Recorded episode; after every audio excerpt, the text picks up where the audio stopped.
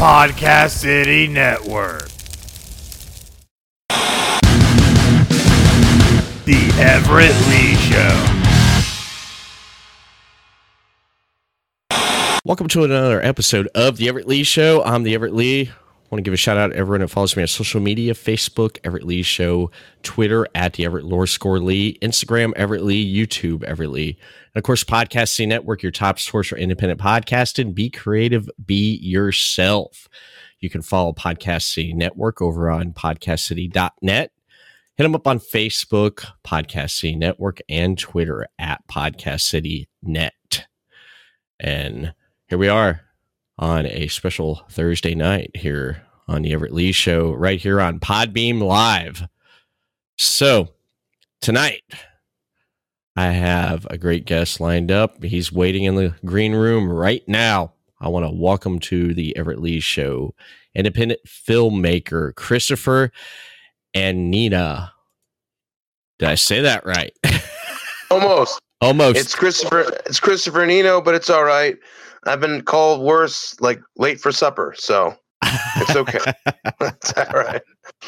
yeah. You- what is, if you don't mind me asking, what, uh, what, uh, your last name? Where's that? What, uh, what nationality? Oh, we uh, we're you know, we're from Antarctica, and uh, you know, when the when the iceberg fell off, we ended in Plymouth, and that's when we started.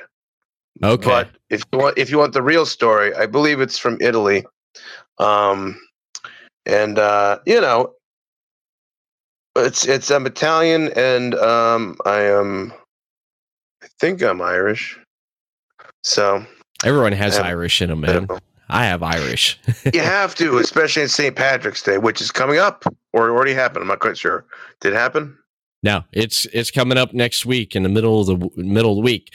You know, actually, March has two holidays. I consider March having two holidays. You have the day before St. Patrick's Day on the you got 17th, which is St. Patrick's Day. Then you have March 16th, which is Stone Cold Steve Austin Day. So you can carry Stone Cold Steve Austin Day on March March third month Three sixteen. Yeah. into St. Patrick's Day. So the party never stops there. I don't know if you ever saw, but like on Mad TV, they would have Will Sasso, and he would do a spot on impression of Stone Cold. Oh God, yeah. You sassing me? Are you sassing me? And I love how he's talking like that. But uh, man, yeah, I like uh, I like Stone Cold. He's a he's a funny guy. He should do stand up. You know. He's he has some great stories. I know he does. I know he has some great stories. I don't like it when he's tame though on his show, and he's like, he's like, "Welcome to the Stone Cold Broken Skull podcast."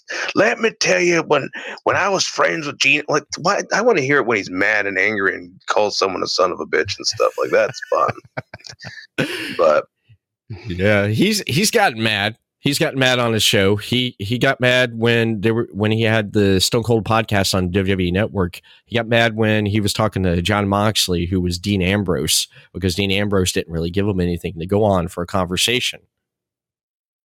it was it was that one, and they didn't. He did one with uh, CM Punk, but I don't know if that was like staged or not. That, and there was another one when there was uh, Paul Heyman was on the show, and again, I it's just it's uh, to me it was it felt like it was a setup. Well, the one with. CM Punk that was that was all that was all a shoot to to Yeah. promote the uh, what is it WWE Video 2K? game? Yeah, yeah, that's all that was there. They and they ad libbed it there, which was great. They feed no, nothing scripted, nothing talked about. They just went with. Well, I don't think it was, uh, but they knew what was going to happen. I feel uh, like it was pre. Pre premeditated. Yeah, I think because I think Vince was like, "Well, we gotta we gotta press this a little bit more, there, buddy. We gotta, you know." I'm, I'm, I almost sound like the skipper from Gilligan, but anyway, he, you know, he was like, uh, you know, the sales are going down. We have to have something happen with the two of you, so just push it. And you know, I think that might have been it, but who am I to judge? I don't know. 'Cause, Yeah, yeah, there's no feuds right now in wrestling. There's just like. mm, no, not not really. I mean, uh, I mean, there was there was AEW AEW this past weekend. They had they had a really good pay per view, and to me, match tonight was MJF CM Punk because that told a great story, what was going on into that match, and a big turn for Wardlow for for turning face and turning his back on MJF, which was uh, fantastic. It was great, great storytelling right there in the ring and just all around right there. It, it captured that moment, I believe. Problem is, they, I hate the hate the moves. I hate the transitions, and uh, it just looks too scripted. Like I'll give you an example. Like I saw this one match. I'm not going to mention the wrestler's name. I kind of want to. I might. Uh, I'm not gonna. Well, mm, it might give you good. It might give you good ratings. Uh, um, so anything. Uh, yeah, there's this one wrestler that just shouldn't be on the the roster at all, and like they're only there because of mm, they fill a gap that really isn't being utilized to the full potential. But anyway, that individual a great example whip to the corner and then why are you whipping to the corner stop and then why do you then run? Why don't you just whip to the corner and then run? Why are you stopping? Like that's what kills a match. That's what kills everything.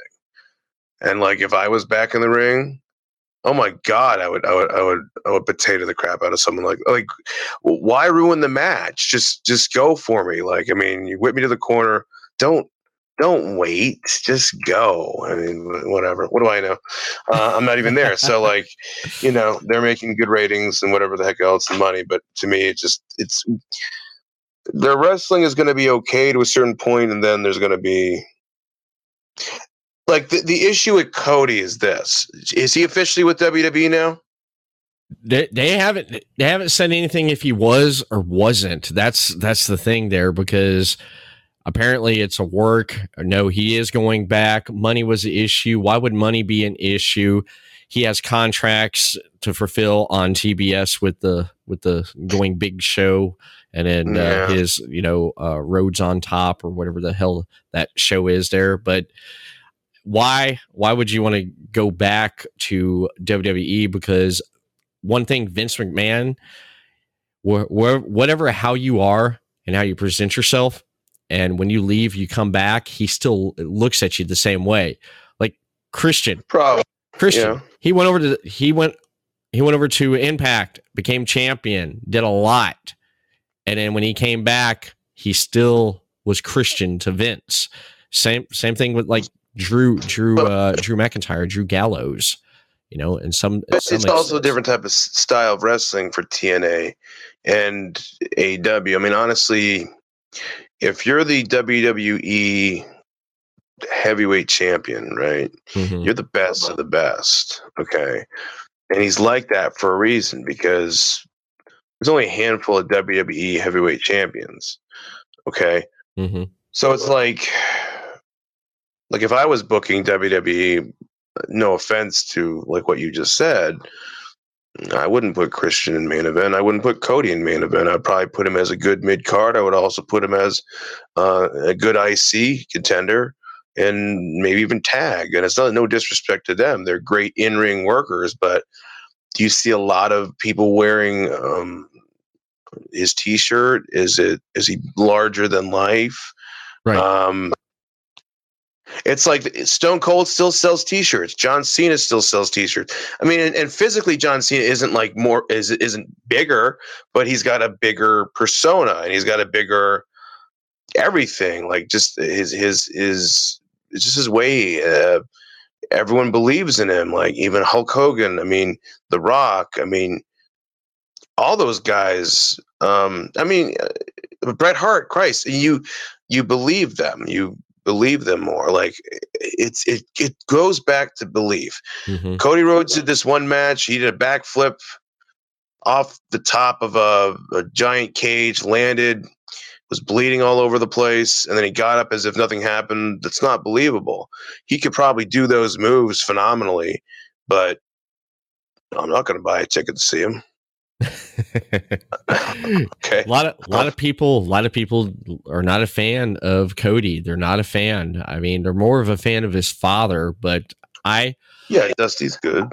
Yeah, I mean, but that- but that but that but that being said, it doesn't mean that I'm right either. But uh, to go to get into Vince's Vince McMahon's brain, okay, mhm.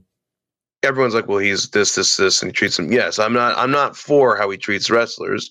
If those are true, I mean, it is true that he treats them like independent contractors. right. They don't have insurance. They don't have unions. So that to me is not favorable. But as a creative genius, he's a genius. Has he had flops? Yes, he's had many flops. Oh yeah, Gobbler was one of them.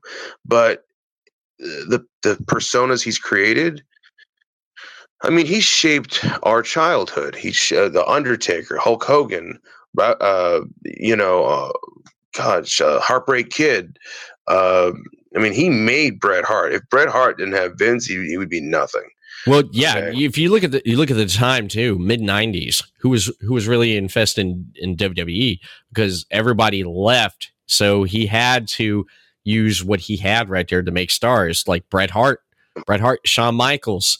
I mean, 60 man Iron Man match that that was great, Yeah. but my my one of my favorite Bret Hart. It's the greatest to me. It's the greatest match ever, ever put together. Everyone's like, "Oh, Macho Man's uh, versus uh, whatever Steamboat." That's a good match for a WrestleMania. Uh, probably a great match for WrestleMania, but the great, uh, the greatest match of all time would definitely be the Iron Man Iron Man match, or even if you go a little bit further back, I mean, the Lou Thesz versus Verne Gagne matches were great but no one, no one, or or the dog collar match versus Valentine and and Piper. I mean, that was Yeah. legendary. Or or Yeah. or Snuka Snuka versus um. God, was it Morocco or was it Snuka versus oh Backlund? Snuka versus Backlund. Backlund. Yes. And then there was another match, uh, Backlund versus um, Bob Backlund versus uh, uh, Greg the Hammer Valentine. Valentine clinched the title for like two seconds, the heavyweight title, and then they were like, "Oh no!" And you know how Gorilla Monsoon, "Oh my God, someone double counted. What's just, just, wrong? We have to." He, Gorilla would do these these funny like. For some reason, he can only pull, pull it off. If you said it, or me uh, me saying it wouldn't work. Hit him right in the bread basket. Who the fuck says that? You know, like, but it works for him. You know, we can't say it really cool. Hey, hey, hit him. He hit him in the bread basket there, Everett. Yeah. And then we're gonna sound like dorks, but like he can. And then like Jesse's saying, "I don't know, Gorilla. I think I I don't know. It's it's called it's called tactical aromatics. That's what's going on. And and I'm for the bad guy. And you know, and he, then he mocks the other guy, and he's I think Hogan. He smell Hogan, the smellomania. That's what it is. And then like they then banter back and forth for a good two minutes because they know they need to fill some time in because there's nothing else to talk about. Right. and you right. know that, that was great. You know, Yeah. like you know, and and uh Gorilla saying, "Just you, just." Or you just you just hush yourself up. We're trying to enjoy the match here. But really, he was in, in the back of his head. He's like, "What the hell else am I going to say?" Know, like, you know? one of my one of my fa- my my two favorites was Gorilla and Bobby the Brain Heenan. I love both of them. And then I liked on uh, Saturday Morning Superstars Ra- Rowdy Roddy Piper. He was my favorite man. He was Piper was good, but the, the the the mistake they made was when they had Piper, Macho Man, and then they had Vince, all three of them, and it was like you know Piper wouldn't shut the fuck up. He's like, yeah, I just oh my god, there's a and then Macho's over there like you don't know what's going on, and then Vince is like, well, Jess, uh, I mean, sorry. Piper, what are you? You know, he's all playing it straight. You know, deep down he wants to flip and then like you know like 95 happens he has a midlife crisis and this and and, and broadcast vince mcmahon turns into i'm just joy you know that's how he is yeah yeah it definitely man. but i i did i did enjoy enjoy the attitude era because they had competition they had wcw and they had the change and some great stuff came out of the attitude era It I don't. Uh, did. Here's the thing, though. I don't think they had. I think he already bought that. I really do. See, again, everyone thinks there was an actual feud type of thing, even with ECW. And again, we have to think like everyone's like, "Well, Vince is a horrible person." Well, maybe, but he's a freaking genius. He's a because I think- businessman. I think this is what he realized. Exactly what you said in the '90s. They had, they were, they were fucked. They had Yeah. no, nothing. So I think he said, "Okay, well, I'm going to take ECW, and it's technically, I'm technically going to own it." And then he works a deal with like Heyman, and he's like, "Heyman, I want you to cut promos knocking us, but I'll give you some of our talent, but the fans won't know." And then like, you know, Turner. Turner didn't take it serious. He didn't. He's like, I'm a wrestling promoter. No, you're not, Turner. Shut the fuck up. You're a billionaire, and that's it. Just shut the fuck up pro- probably Vince was in his back pocket and he probably owned part of it. Just like my whole theory on like AEW and WWE right now. And Gary Wolf actually said it first. Is is one of the people I'm working with. He said uh, he thinks that um, Vince probably owns probably part of AEW because it's like so much WWE talent going over there. Notice. And um, I don't think they even know. I think they're just like, oh, well, I'm away from Vince. No, you're not. Once you're in Vince's clutches, you're there for life. It's like a, it's like a gang. You can never get. Like Hogan still works with Vince, but no one really knows. I mean, that's, you know, Vince is wrestling. You, you no one can deny he's not. He really is. Mhm. Um, if you want to do pro wrestling and make it, you you're gonna, you know, it's like the Hell's Angels. You just, you know, you don't you don't mess with them. You don't mess with Vince, and and you know they they most motorcycle gangs they pretty much rule rule rule the world, rule the not the world, but they rule the um the road pretty much. And so Right. I I believe my- the the comparison is it's just basically you know everyone's not convinced but i would try to tell all of them like don't because you might need to get hired by him again because Yeah. this thing may not last. And uh, you know it's not attitude era. Everyone's under the false impression where it's like oh did you guys see aew last night? Oh my god it was so great. Oh my god it was so great you know? But what in attitude era they're like did you see Shawn Michaels mooning everyone? and and just stupid things like that. He didn't even have to wrestle half the time that's what made it. It was the shock factor. But then Yeah. they went too shocking because they're like, okay, let's do a triple backflip and light my ass on fire and I'll land in a teacup, you know? and then it was just like, uh, you know, what can you do after that? You know, and then Right. Bam Bam Bigelow's kind of like, uh, he's trying to do like more moonsaults. He's like, he's already 400 pounds. So it's kind of like, Yeah. is, is that going to work anymore? Like, everything's the, the problem with all of it is it's just too rushed you know? Just Mhm. enjoy i mean if you know.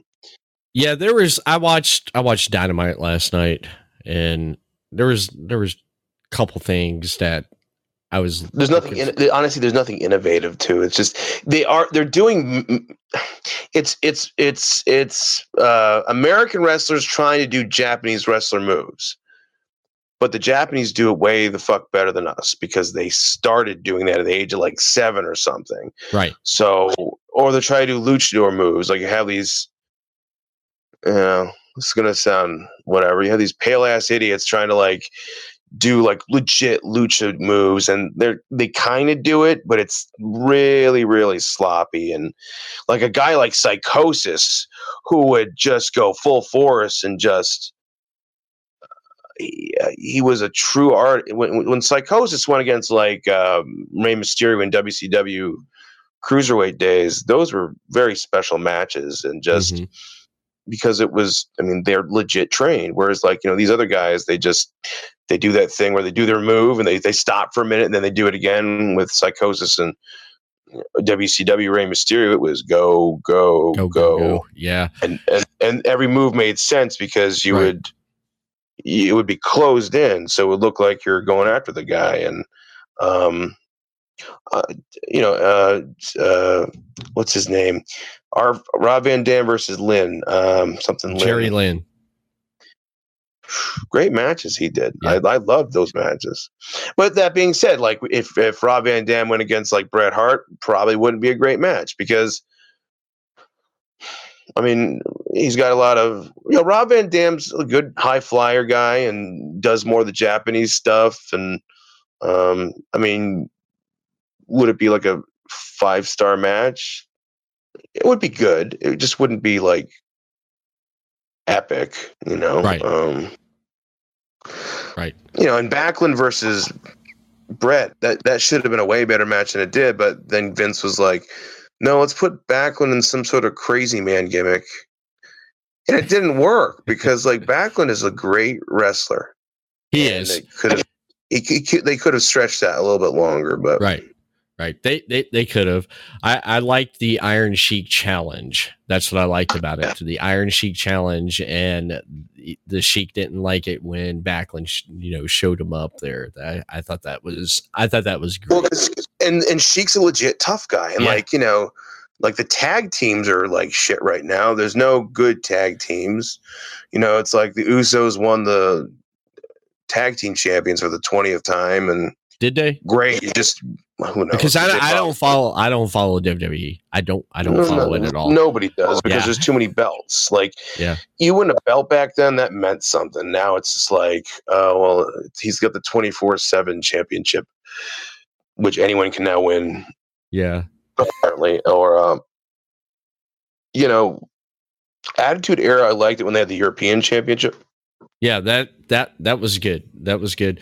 I was a senior in high school when when the Attitude Era was was really kicking in and stuff. That's that's what I remember it because that's when I got back into it because I Yeah. from there's two periods in my life where I didn't watch it and one of the periods was through through 87 it was 87 to I believe 87 92. to 90 90 87 to 97 i didn't watch it because i i mean i had friends that watched it and i watched it here and there with when i'd go over to a, my one friend's house he'd watch saturday you know morning superstars that's you Yeah. know when i found out about like when uh, hogan and taker Oh, you know when yeah, they introduced undertaker and he beat hogan and won his uh, first wwe championship but then I got I, I got a quiz for you, by the way.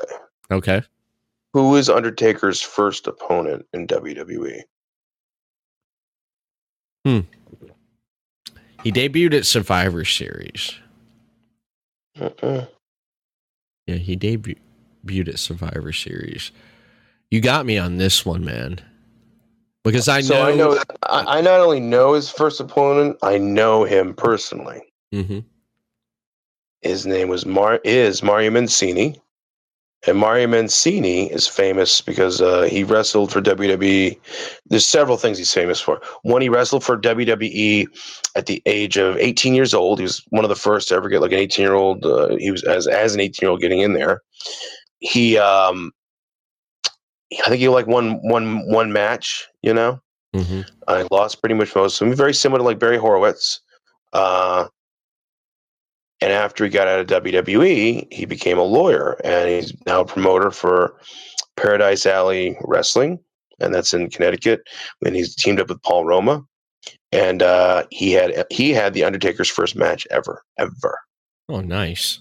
Okay. Yep. I know that uh, originally Undertaker was was supposed to be called Kane the Undertaker, but they- Yes. they, did a goof up when they announced him, called him the Undertaker, and it worked out because you know later on they introduced the character Kane, his brother.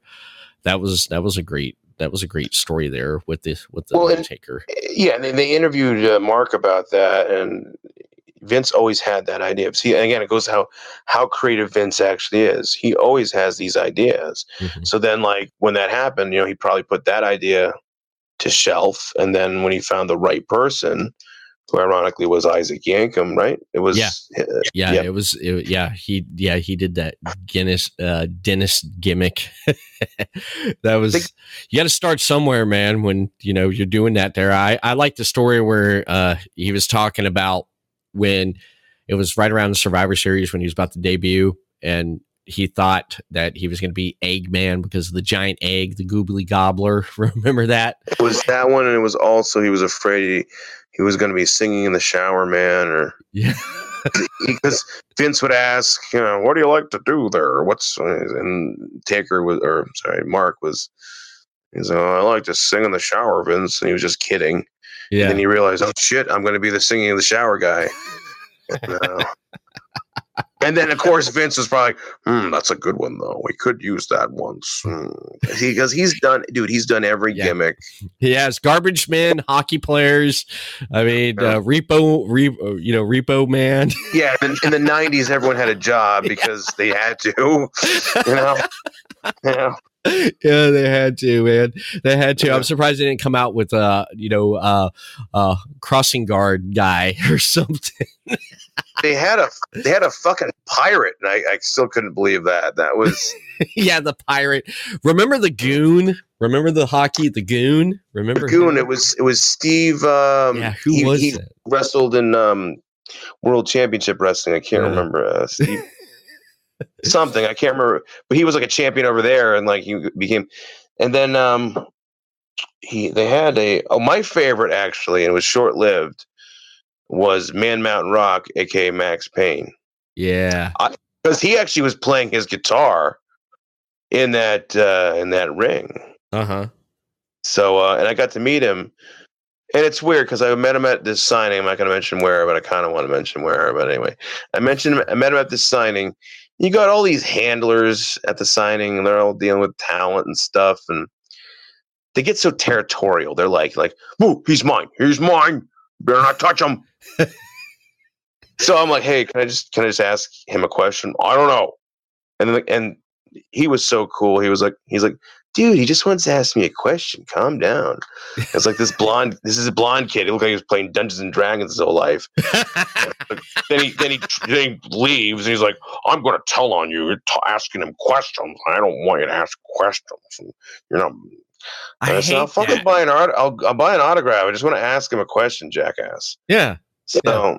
I hate that. Gonna. I, I want to be more of a prick to people now because honestly, like they're they're such weird, bizarre motherfuckers. Because they're like, they'll they'll they'll buy someone for a day and be like, "Oh, here's mine for a day. You better not talk to him. He's mine, my property, mine." That's how they are. fuck it. And and if there's any promoters that are like that, fuck you guys. Okay. it the the fandom, the fandom. Tell you, tell you what happened. Me, me and my uh, best friend uh, Dion. He he passed away in October 2020. But a few Okay. couple years, couple years before that, a mutual friend of ours. She she she was into the the anime cosplay type stuff. So she was doing this thing. They had this this uh event over on the beach side. They were trying to compete with MegaCon in Orlando. So someone some group of, you know, guys decide, "Hey, we could do a MegaCon, but we'll do it here on beachside Daytona." So Oh. she ah. told us she had a booth there, table, and she was selling some stuff that she made. She showed us some stuff. We're like, "Hey, that's pretty great." We'll yeah, I'm gonna be here this weekend. Oh, okay. We'll we'll swing by. We'll say hi. We'll check it out. You know, no no biggie. So we get over there to the Hilton. They didn't tell us you got to pay to park, and I'm like, I got no damn Yeah. cash. I like I got a card on me, and the guy and there's a line of cars behind me. I'm like, you're gonna have to let me through, dude. the two things are gonna happen: one, I'm gonna go through this gate. Two, you or you can lift it up, and I can go through it regularly, or I can break it. What's your choice? And so he's like, yeah, yeah, yeah. Just just park over here. I'll let you park. I'll pretend I didn't see you. I was like, good uh-uh. answer. Uh-uh. So we park, we get out. So we walk in into the into the lobby there. We see all these people dressed up and stuff, and we're not used to this at this, you know, especially my friend. He's Yeah. looking around and he's like, dude, man, what the hell? I was like, I was like, this is cosplay. This is like, you know, the the geekdom of what you can think of geekdom. So we walking in there and there was nothing that directed us to you have to stop at the table and you have to pay Yeah. and you go over to the room and you can walk in. So we're looking around and stuff. Nothing, nothing says anything. Pay here. So we started walking towards that room. There's this Yeah. big, heavy set kid that looked like he lived in his basement forever. Is he, and Yes. they do too. Yes, dude.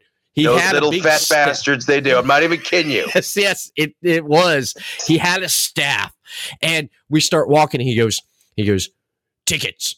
We're like tickets, tickets. I was like, we don't got tickets.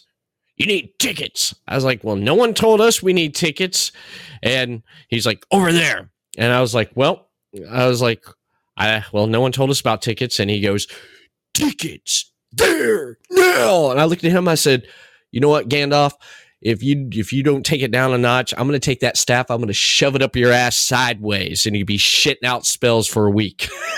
Hey, he he like weird back, and he he just like got in the almost got in the corner, you know, with his glass of soy milk, and was like like this, and I was like, I my my friend Dion's like.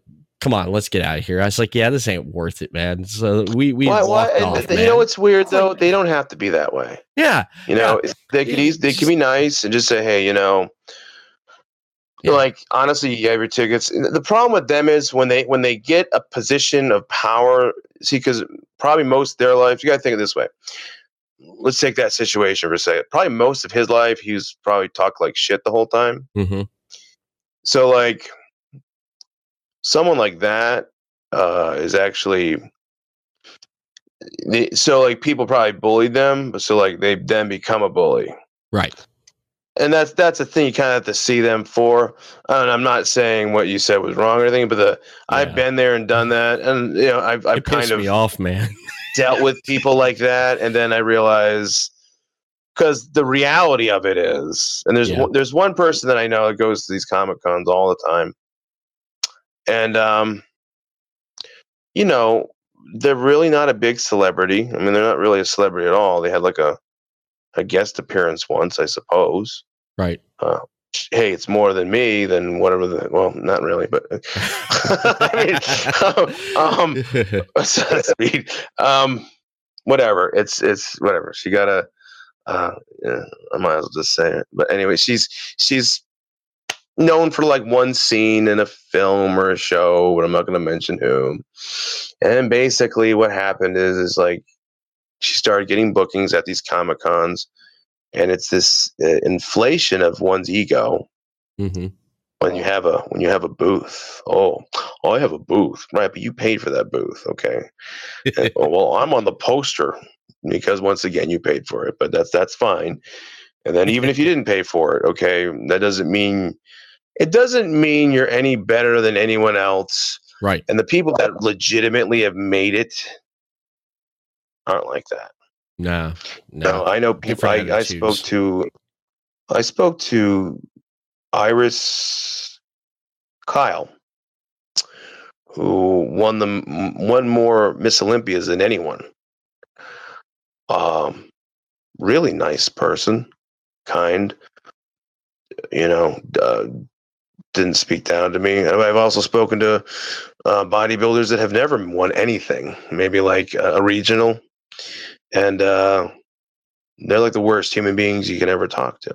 So the person who's won it the most and is more successful is a lot more humble than the the one has probably had less less experience or less success. So that little Gandalf guy there, the little garden gnome, whatever the fuck he is. what I'm going to highlight to you what he's what's going to happen afterward. He was fat, right?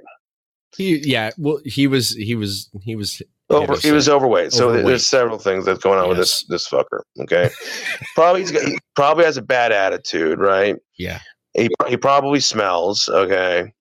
Yeah. Um, when he gets home, uh, he probably uh, again is probably either in his mother's basement, his father's basement, or a basement. Okay, this this dude is not living a luxury life, but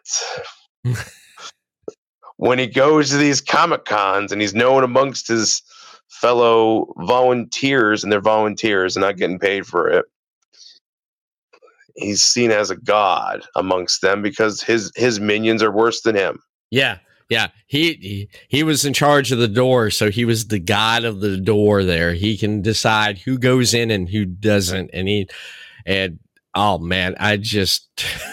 he was the he was the, Yeah. was he the gatekeeper Yeah, he was the gatekeeper, man. He was he about went to he went he went full rick moranis on you Yeah, he was about to get the size 11 foot of Everett Lee. That's what he was about to get, man.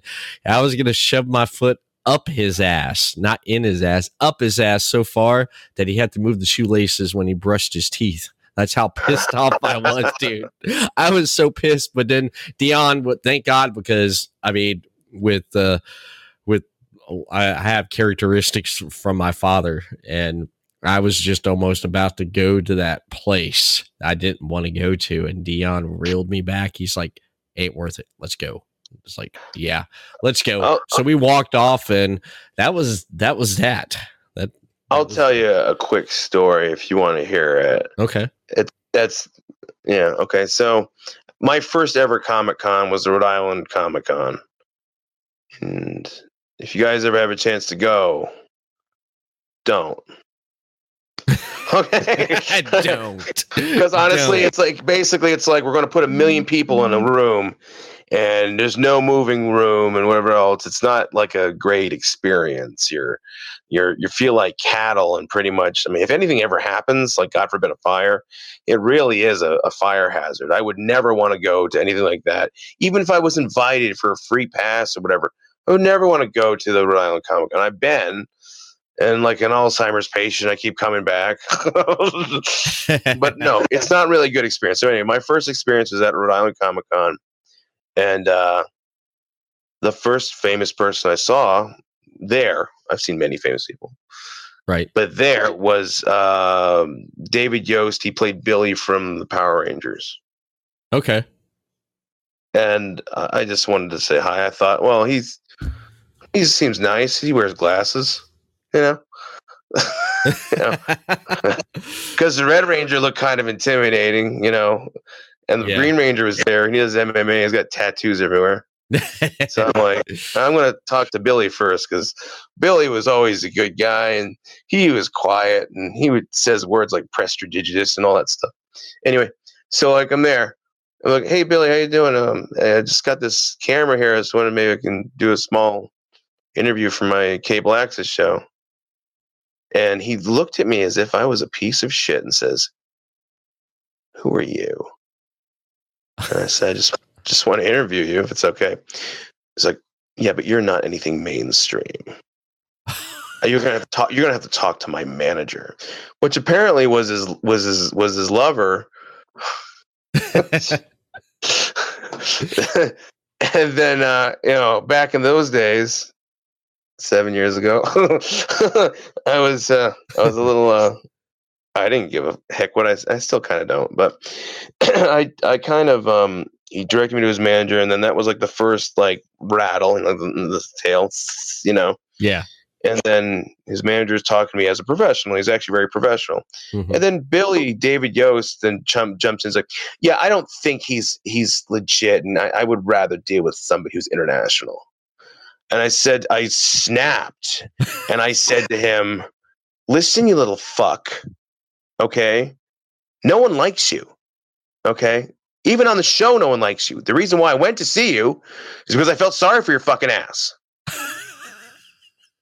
And then he said, security, security, security. So then I'm like, oh, I gotta go. So then I, I left and I like I had a coat on, so I took my coat off and security comes and a bunch of a bunch of guys who look like, you know, Tweedledee and Tweedledum and, and like again, it looks like maybe your guy was there who was at the gate. Yeah. With his Gandalf stick. So anyway, I go to the next row, right? I go to the next row and uh uh this the lady who plays Catwoman is there. Um From from the Names- Adam West, right? You're talking about yeah, but there was yeah. there was three.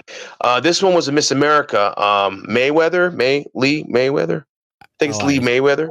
yeah. And she said uh and and her, and his her daughter was there who's also a stunt woman. Uh really nice lady. And they were so kind to me. They were like, "Oh, "You all right?" I'm like, "Yeah."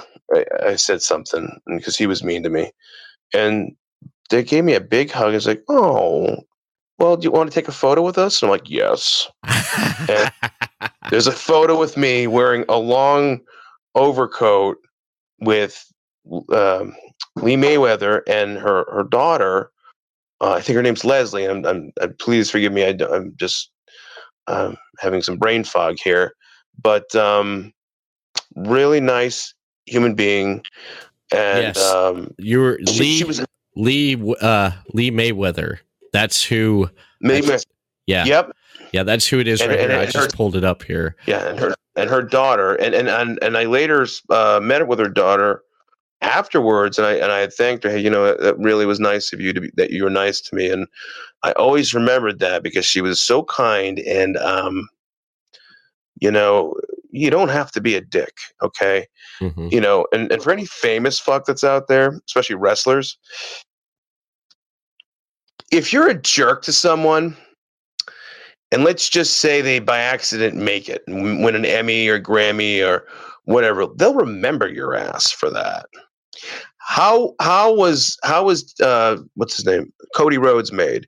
Cody Rhodes was made because um the owner of AEW is a fan of his, and he was always nice to that fan, and that fan made him the number one thing.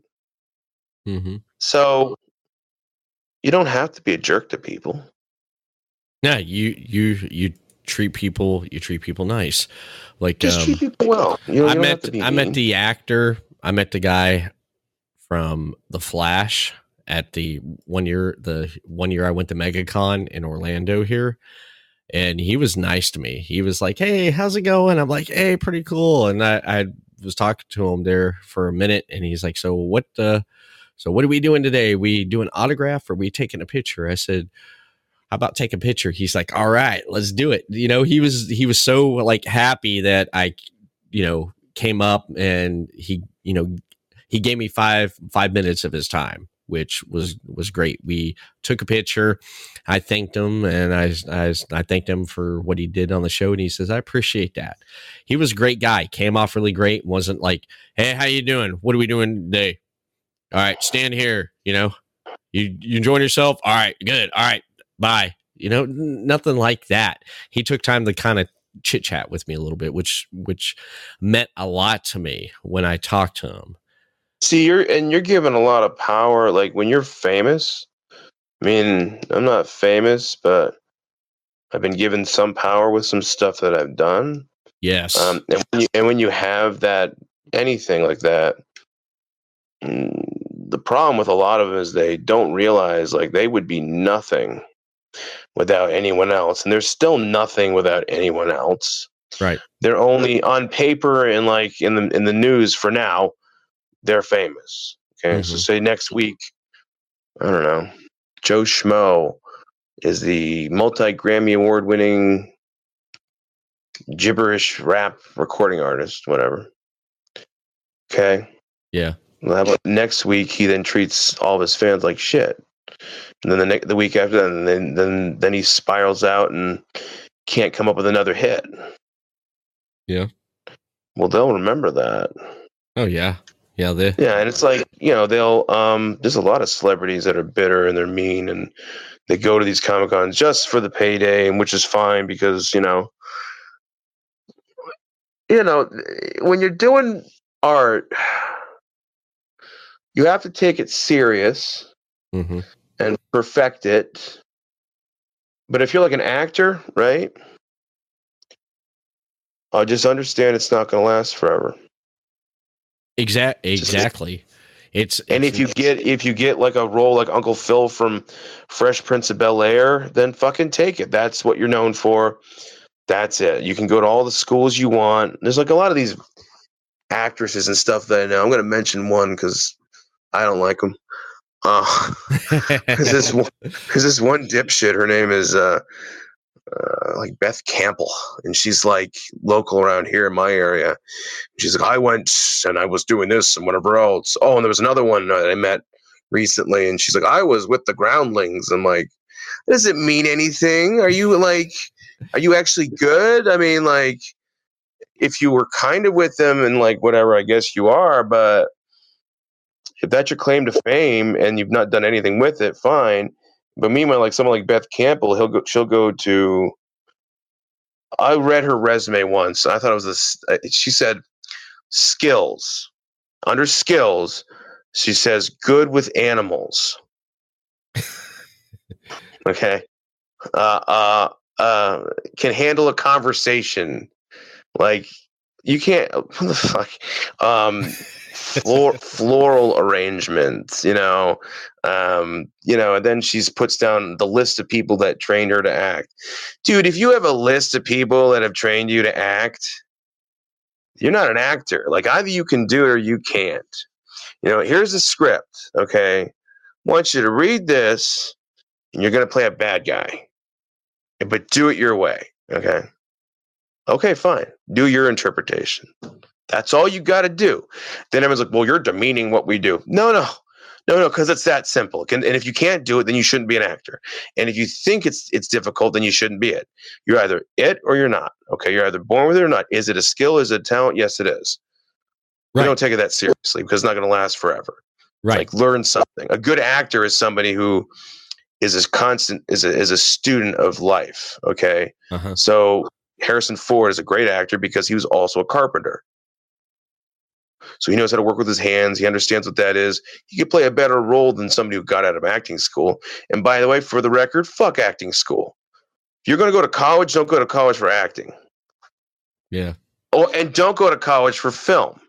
You can learn a majority of this shit either on YouTube or just doing. Just do film. Just shoot. That's that's how you learn. These idiots, they'll go to college. I'm being taught by, I don't know, they'll say, they'll name drop Martin Scorsese Scorsese's teaching my class. He's not going to hire your fucking ass because, you know, you're learning from him. I mean, you you may learn some things here and there, but he learned by just doing and getting denied and all that stuff. That's what makes a great director. That's what makes a great uh, actor. You're denied you're you're you're you then improve. That's that's it. No no no coach can teach you that. No teacher can teach you that. Mm-mm. you know? No. That's like uh, and all these yeah. that's like uh i was uh, since you brought since you brought that up there i want to bring up lollipop gang. The yeah. the the movie that you've been you've been working on. I mean you you haven't released it yet though but you have I, me and uh, David C. Russell, I do want to say, David C. Russell's listening in tonight, and he says, "Hey, he says, tell tell Chris hello. I'm listening right now. Tell him Good. I said what. he And- better be ready for his role damn it I did watch that episode when you were on Deathmatch Russell podcast, but did you we That's we nice. yeah yeah I like I enjoyed it. I enjoyed it. I I definitely did. But me and him watched the Lollipop Gang trailer, and we were the new one yeah We we d- the one that you sent the one you sent us the one you sent. well i got a brand him. new one i'll send you the new one so you can see it Okay. I, Yeah. I'd definitely like to check that one out. But the one you sent us, we watched it. We were dying laughing. We're like, wow, this is great. This is this is great right here. And when I when I seen it, after I seen it, and then after what you said on David's podcast about what you just said to me here, or you just mentioned, it makes a lot of sense because I mean, how how fun has it been or interesting has it been for you making that movie there? I'll tell you I'll tell you the cliff notes and I'll tell you the in-depth stuff. I don't work with actors, I work with people. Um I'll start with this. I, I do not work with actors, I work with people. Okay. I hate actors. Okay. No offense. And if you're an actor, hey, that's your issue. But like actors are fake. They're they they they act. That's why I like working with pro wrestlers. I like working with veterans. I like working with anyone the fuck else that's not an actor because guess what? We're all celebrities in our own way. And that's what we got to remember. You don't need to go to acting school to to to do something. If I say, "Hey, you know what? Um Everett, uh I got a couple lines for you. Want you to try it out. Uh whatever you do, don't think. Just do the lines." You'll be a great actor. You want to know why? Because you don't think about it. I You just do it. So, like, I'll give you an example. Angel was my first. Eventually, what I'm doing is I'm, I'm actually going back to college. I got accepted to Western Governors University, and I'm going to becoming a um, going to get a master's in education. Um, Angel was my first student. So when I met her three years ago, I met her at Evan Ginzburg's uh, 350 Days, that documentary, which is a great documentary. Yes. Hi, Evan. Thank you for everything, Evan. Evan's like God to us. Yes, I love that documentary. It's so it's it's amazing. I, I love him. So anyway, um, he's been kind of like a guide in us, and then and then uh, Angel. At that point in my life, I was, I kind of wanted to stop filmmaking, and I kind of wanted to stop a lot of things. Mhm. Uh, and the good thing with Angel and I is we we help build each other. Okay, and she's she, in a way, she kind of acted like a muse Right. and she tried to say you can do this you can do this um and then i started teaching her how to act. In wrestling you kind of know how to act but it's different for film. Cinema is a different uh, form of acting. You have to be more disciplined with certain things. You know just fine tune certain things and actually you're then the perfect actor if you already have pro wrestling training. Um so anyway it was a very long process. However I had her. You also have to. You can't like I can't have her play someone that she's not. Okay, because then it's not going to be a good performance. So I sized her up, and I'm like, okay, well, she is funny. She's quirky. She's got some some of this. So with her, I'm gonna. There was a role that I was trying to write in, and again, this is this is how I understand how Vince thinks he needs to find the right guy to play the Undertaker. I needed someone to play Shelly Nunchucks, and Shelly Nunchucks is a real person. And God, I hope she is listening, and hope she goes on some rant and gets upset and sends me another cease and desist. Because you know what? This film is the truth. This film is is the reason why it, it, it's considered funny. And again, funny is opinion. If you like it, I appreciate that, and that means a lot to me. Some people may not think it's funny, but what I try to do is preach the truth in this film, people try. The story is people try to be things that they're not, and I'm basing it on Rhode Island and where I live. People in my town try to be things that they. One guy was like a club owner, and he wanted to be a gambler and a and a mobster, and that's what it's based on.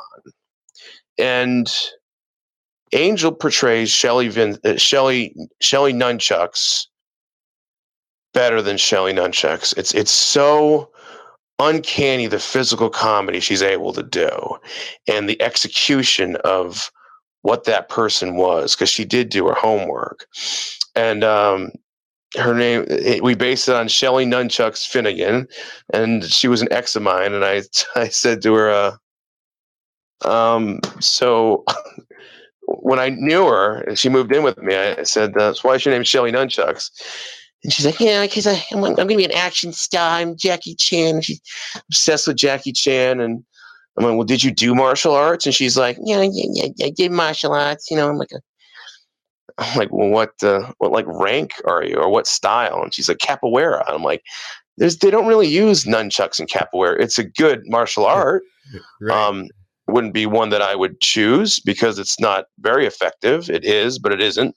There's flaws. I like traditional martial arts, which I, I do I do partake in currently. I just got my blue belt. Um, but it's something that's not really practical in actual battle. So Right. anyway, I, the point I'm trying to make is I was like, "All right, show me, and she had nunchucks with her. Show me your nunchuck skills, and she's trying to do it like this and whatever else. She hits herself in the head. I'm like, you're you don't you're not an action star. I mean, that's the reality of it. I mean, eh, you know, I was kind of sarcastic with her. I'm like, did your like parents like tell you you could do anything? Like, and you know, you know, and and like you think like like it's like it's one of those things like, oh, Timmy's gonna be a he's gonna play for the Red Sox. You'll see. And then Timmy wakes up one one day and he's 25 years old. He's sleeping in an apartment. His pizza box is everywhere, and all because he thought he was going to be a Red Sox catcher. You'll be a Red Sox catcher if they if they need a catcher. Okay, you'll be uh, uh, an action star if you're an action star, not if you go to a million fan fests. And that's kind of the basis of this character. I love this character. I love writing for this character, and and Angel and I have discussed this. And uh, she does have a busy year this year, but we are going to be shooting more scenes with her, which you know, uh, we're going to be shooting with um, uh, with your friend there, and you know, we we we we've I like this character because there's an innocence about the character. Right. She's incredibly innocent.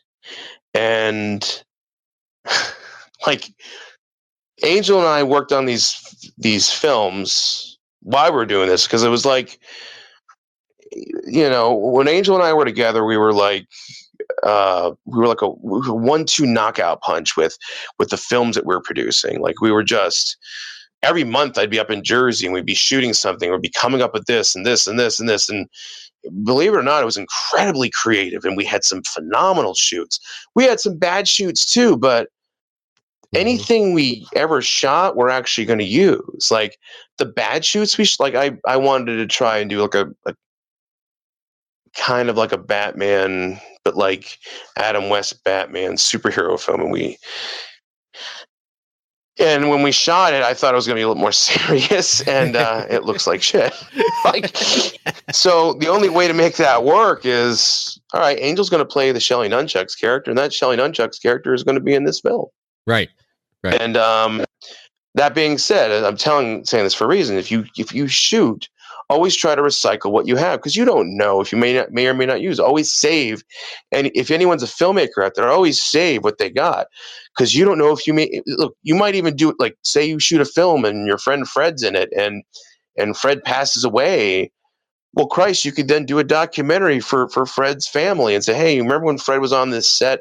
It didn't make it in this cut, but you know, uh, it was like ten minutes of him, I don't know, playing guitar or something like that." Always, always Right. archive your stuff. Exactly. Um, Yeah. Which is why I'm going in the more of the documentary format rather than uh, like actually making film. And again, is the magical thing with me and Angel was, and with her was we we shot like 43 films wow. in two years short short films uh, feature films music videos 43 projects at least right. and then created a new england music hall of fame i mean it was uncanny what the heck we did you know the thing with her and i right now is it's like when bret hart was with uh, jim neidhart you know hmm um, it was it was time for them to just get broken up. Um, well, it's not really a good comparison. Uh, I don't know. It's it's like when Dean Martin was with Jerry Lewis. I guess I don't know, but less ugly. Well, I don't know. We've had some. Her, her and I, her and I argue over stuff, and it's more of a creative argument. I'm like, I'm like, look, let's just put this shot here, and she's like, no, Christopher, it doesn't make any sense. Yes, it does. It makes perfect sense. Why are you questioning me? And then like, see, a third person would see us, and they're like, oh my god, they hate each other, and we don't. We actually we care about each other, and we love each other very much. It's just like we we literally will argue. But as we're arguing, we actually are creating as well. right. And a lot of people don't understand that, including her friend uh, Joy. And she gets all like, "Why are you two arguing?" Because we're creating joy. Okay, go, go in your corner. Go, go, go, go, go. But what we do, what we do have, man, is this. Angel has one of the best performances, one of the best female performances I've seen is by Angel Orsini right. by best comedic female performance I've seen in a long time because she put her whole self into that character. Mhm. And again, she was never trained as an actress. She didn't go to acting school. There was no, you know, she didn't go to NYU and get a whatever. But she's a very capable individual who in the end she actually really impressed me because I really didn't think she could pull it off because it was it is it's hard to do a role that's a comedic role. take a quick break, and when we come back, we'll dive more into the conversation right here. But first, there's a couple things I do want to mention. Keep up with the latest shows and content from Podcast City Network over on podcastcity.net. Follow them on facebook.com slash podcast city network, Twitter at podcast city net. Subscribe to our YouTube channel, Podcast City Network, on Twitch, Podcast City Network. Podcast City Network, your top source for independent podcasting. Be creative, be yourself. Whether it's a sticker for your car, a t shirt for that special someone, or a neck garter to keep safe during COVID 19, Podcast City Network has you covered. Grab the latest PCN gear today at podcastcity.net slash shop to show your support for your favorite show or shows from Podcast City Network today. Want to start a podcast trying to grow your current show? Podcast City Network is here to help. We currently offer services for social media advertising, marketing, live stream hosting, custom logo design and branding, transcript services, custom intro and outro videos, audio video editing, press kits, one on one consultants, and much more. So don't wait, contact us today. podcastcity.net slash services. Head over to the website, fill out the form, get in contact with Podcast City Network. Have you ever wanted to start a podcast but didn't know how? Do you already have a podcast but you don't know how to grow it? Are you trying to find ways to make your podcast profitable? You can learn how to do it here at Podcast City Network. We offer consultant services, tutorial classes to help with learning to better expand your knowledge to grow your show. We also give access to our network of shows to help with cross promotions, guests, and overall reach while becoming a part of our ever expanding PCN community based on people helping people. The best part is no membership fee. So what are you waiting for? Fill out the contact form below right here over on podcastcity.net slash join now and sign up today. Podcast City Network, your top source for independent podcasting. Be creative, be yourself. You're listening to The Everett Lee Show.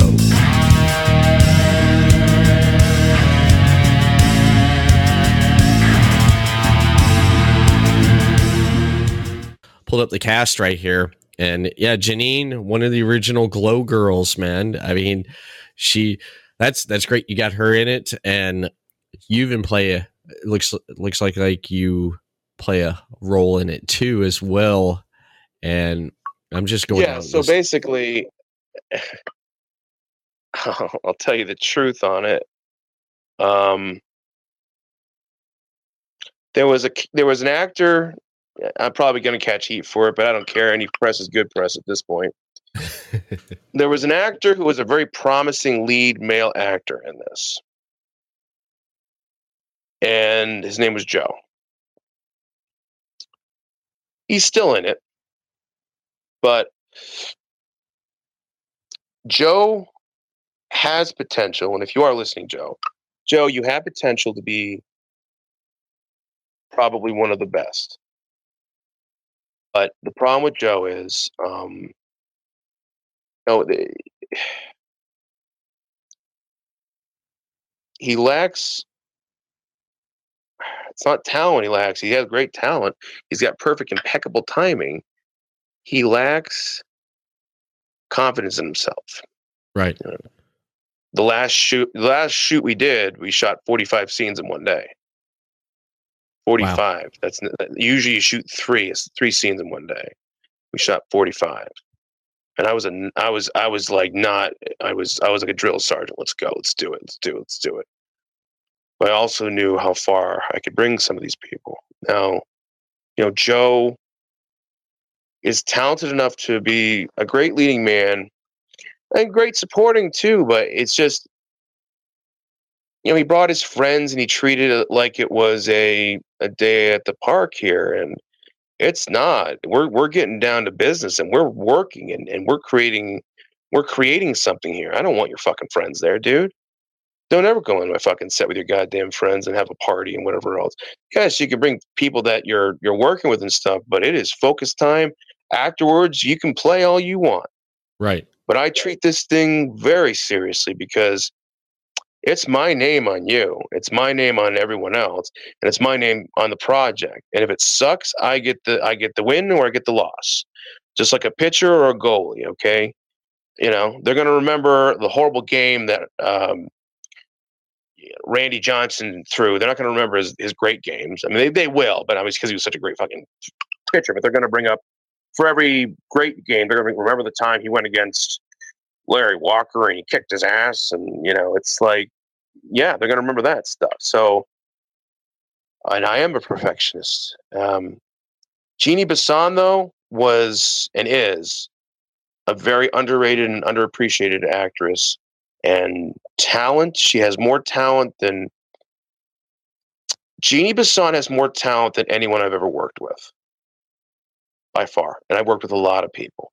And I, I wish that someone can can I, I hope with this she can get discovered with with anyone because honestly, great personality, uh, speaks very well, articulates, uh, good with people, you know, and and can make anyone look good in a scene by by bringing their potential up.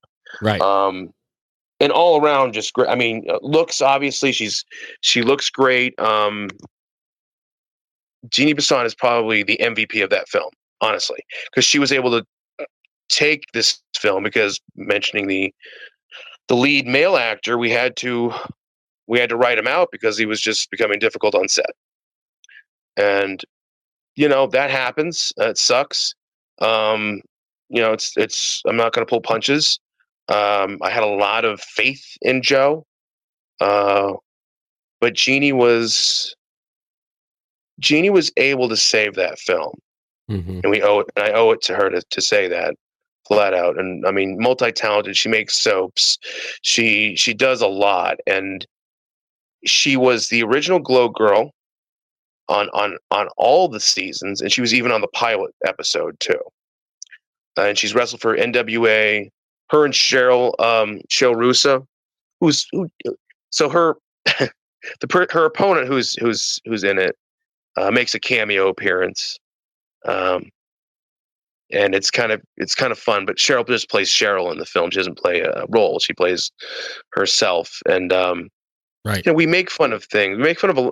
We don't mean to make fun or hurt. We just we're doing a reflection. Like there's a lot of podcasts out there that aren't good, and they're they're the same mundane questions. You know, whatever else, whatever else. And you know, I knew this guy. his name was. uh I might as well just say who who the heck's who and who inspired what. Unfortunately, it's for the negative. But like, uh, the guy had a Loki and the Jabroni show. I think it's I think it was Loki and Jabroni or something Right. and they had like a really weird podcast that wasn't professional it was very whatever and so in the film i make fun of people who have like lame podcasts. Like anyone can have a podcast. You and i have spoken about this before but it we takes we a have. lot to have a good podcast okay? It does. uh, so in this film I, I pretty much it's showing the truth. It's like the other thing that inspired it was uh, the emperor's new clothes you know emperor's new clothes everyone was kissing the emperor's ass and whatever else. Oh they look great. He really is walking around naked. And then some guys like the kids like you're naked. And he's like oh I, I, and the truth hurt because he thought he was like he looked cool. Yeah. but Yeah.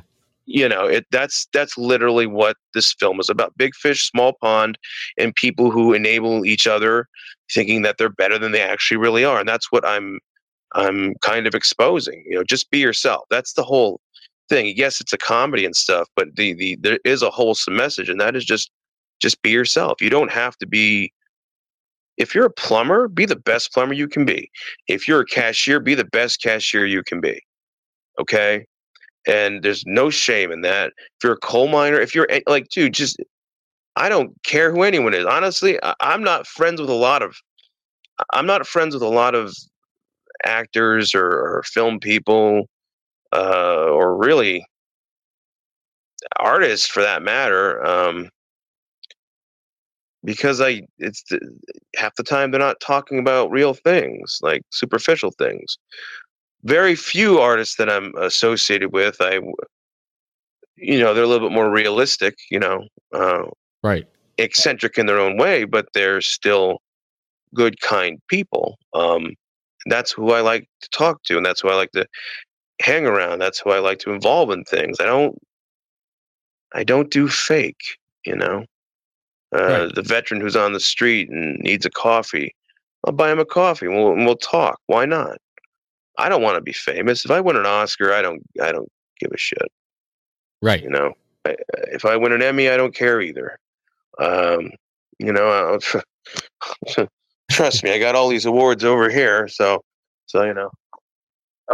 Yeah. I don't need any more, man. like like they don't mean shit in the end. I mean, right. You, just this you just enjoy doing it. It's something you love love to do. I I get I just it. like to tell the truth.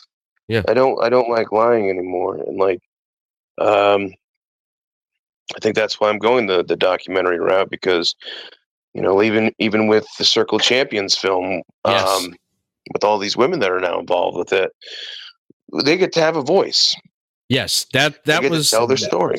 that was that was going to be my next thing I was going to ask you there, Chris Oh. Christopher, about about documentaries. Since you're yeah you're on the route on we're talking about do- documentaries and filmmaking.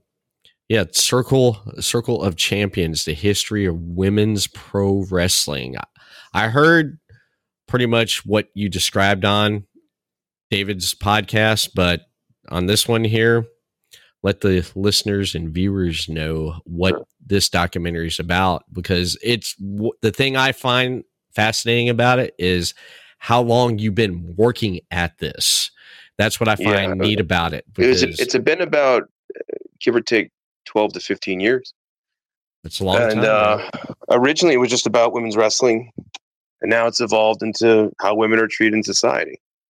Um, and obviously, what we metaphorically use wrestling to show what they what they have to go against, because also uh, all these women that are just in mainstream society, they need people to look up to, like Wonder Woman or Wonder else. A lot of them look up to your Wendi Richters, your Jazzes, um, Medusa, Chyna, uh, Luna, Sherri Martel. They all look up to people like that.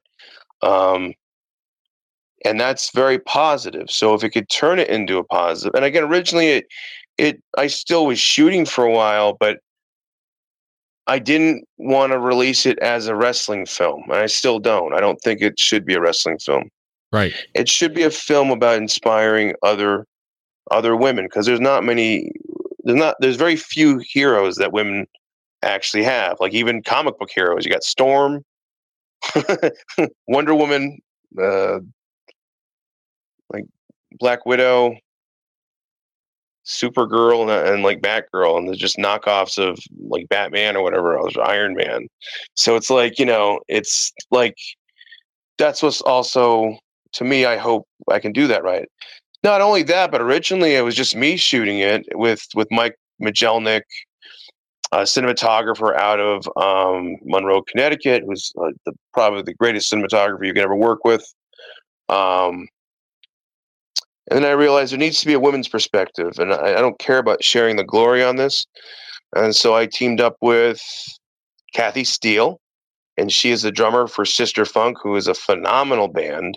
They are great. Um, and then Catherine Kramer is going to be on the soundtrack with Sister Funk, along with Urache Sfidete Waller, um, Kay Bear, uh, uh, uh, Jen More, more, I can never say. Jen, Jen J Rex, Mor, Morgana. I can never say her name. Uh, so it's an all female soundtrack. Mhm. Um, Jazz is is producing this with um, Gary Wolfe from ECW. Um, Susan Tex Green, who was the first openly gay female wrestler. She's um, producing this film. She also stars in it. She talks about a lot of stuff, like the time she sh- she beat Moolah in the ring and took her belt in real life. And of course, Vince tries to hide that, but she sh- she beat her in a shoot match because yeah. What's I guess, what's the story about that? Moolah slapped her in the face. Moolah slapped her in the face, and then Susan beat just like put her in a a hold and forced her to tap out. wow. and Like- she really took her belt. She really took it. Yeah, it's and you can look it up too. Uh, and then she had to, of course, vacate it because you know scripting wise, you can't do that. Yeah, yeah. She did it, and she's the only one that I know that really did something like that, which is revolution. Of course, Vince doesn't want everyone to know, but it is historically it's been acknowledged by by him and a few others. But um, so yeah, that happened. That legit legitimately happened. Um, so I think I was going to say, you know, and, and Angel's in it too. Angel talks about her story. I mean, Angel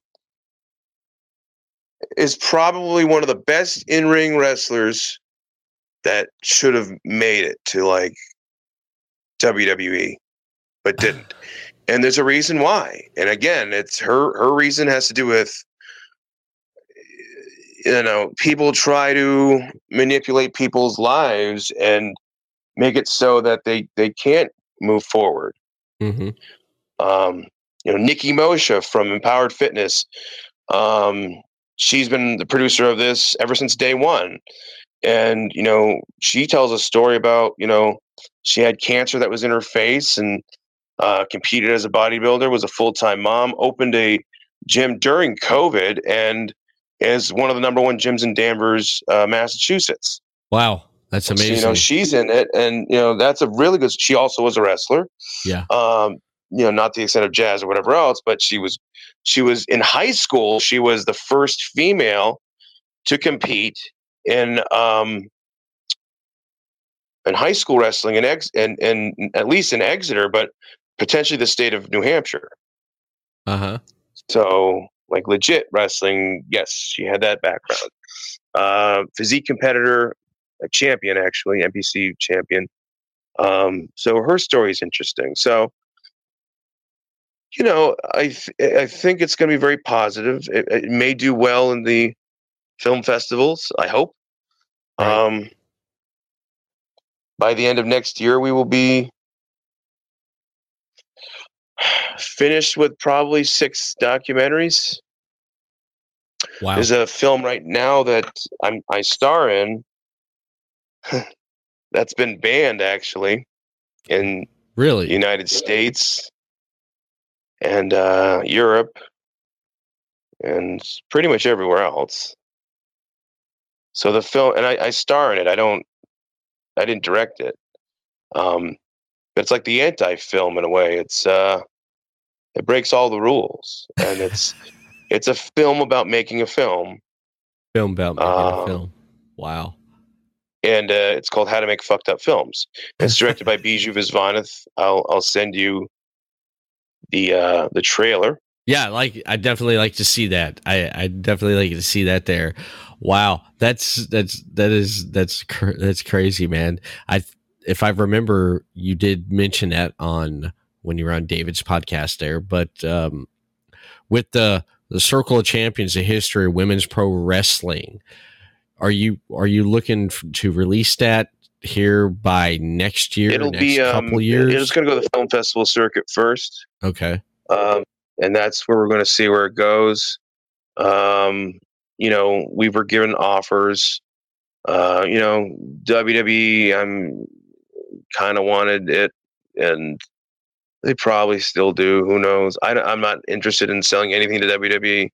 Right. Um, I want to be just away from them as much as possible. It's and like again, I, I praise Vince and whatever else, but I just I don't want to be in that uh, that world ever. You know, because there's no creative freedom. You can't do anything. You have to do everything their way, and you know I'm fine with that. I mean, from a spectator's perspective with WWE, yeah, they're cool, but like I would never work with them. I would never work for them either. Never. Yeah. And I can say that because um, you know, I I don't have to like all these wrestlers, it's only one place you go and that's WWE. You know, I mean, legitimately. I mean, like everywhere else, yeah, you got NWA and stuff, but mm-hmm. it's not like you're making like career on it. And, yeah, yeah, but there there's options. There's options. I know I know I know how you feel about Cody, but when he left, I don't I don't, I don't when, hate him. I just don't I, think he's as big as he. Right. Like Omega's good. Like Kenny yeah. Omega's good, but he's not like huge. I mean, again, yeah. if he goes to Vince, he he's probably going to be in a tag team, or he's probably going to be a mid carder. Yeah, but he, he probably that's not a bad thing. You need people to be able to carry a match like that. Uh-huh. But you wouldn't put either either of them against like a giant dinosaur, like you know, Roman Reigns or something because Yeah. they're they're just not Yeah, yeah, but huge. when when Cody when he left when he left he he proved and showed that he did succeed in his own way outside of that with the stuff he did with uh with ROH Bullet Club Yes. that I mean what he did right there he he proved and showed that it's like you don't need WWE to you know you you make your own path it's like if you Yeah, you decide to go there he- then you can and- go and- there you yeah. know And You for that, I, I. I commend him. I think he Yeah. he is a very self-made individual, and that's hard to do. Yeah. But as a wrestler, just viewing him, you know, yeah, I mean, he's he's good for ROH. He's good for AEW. right He would be. He's great for TNA. He's great for NWA. If you want to know my honest opinion, could he ever be a WWE heavyweight champion? No. It just, it just, it's Well, one of the one of the stories was remember when he was doing the Stardust gimmick? Oh god, yeah. Yeah. Okay, he wanted after after his father passed away. He wanted to drop the Stardust gimmick and go back to being Cody, Cody Rhodes. Apparently, he got stuck in that, and that's when they were doing the draft split. You know, like these, the you go here on Raw, you're here on Raw, you guys here on SmackDown. He begged, or not begged, he basically pleaded or tried to convince him that let him let him drop the gimmick. And he got to the point where you know what? Let me wrestle on both raw and smackdown but on raw i'll be stardust but on smackdown i'll be cody rhodes.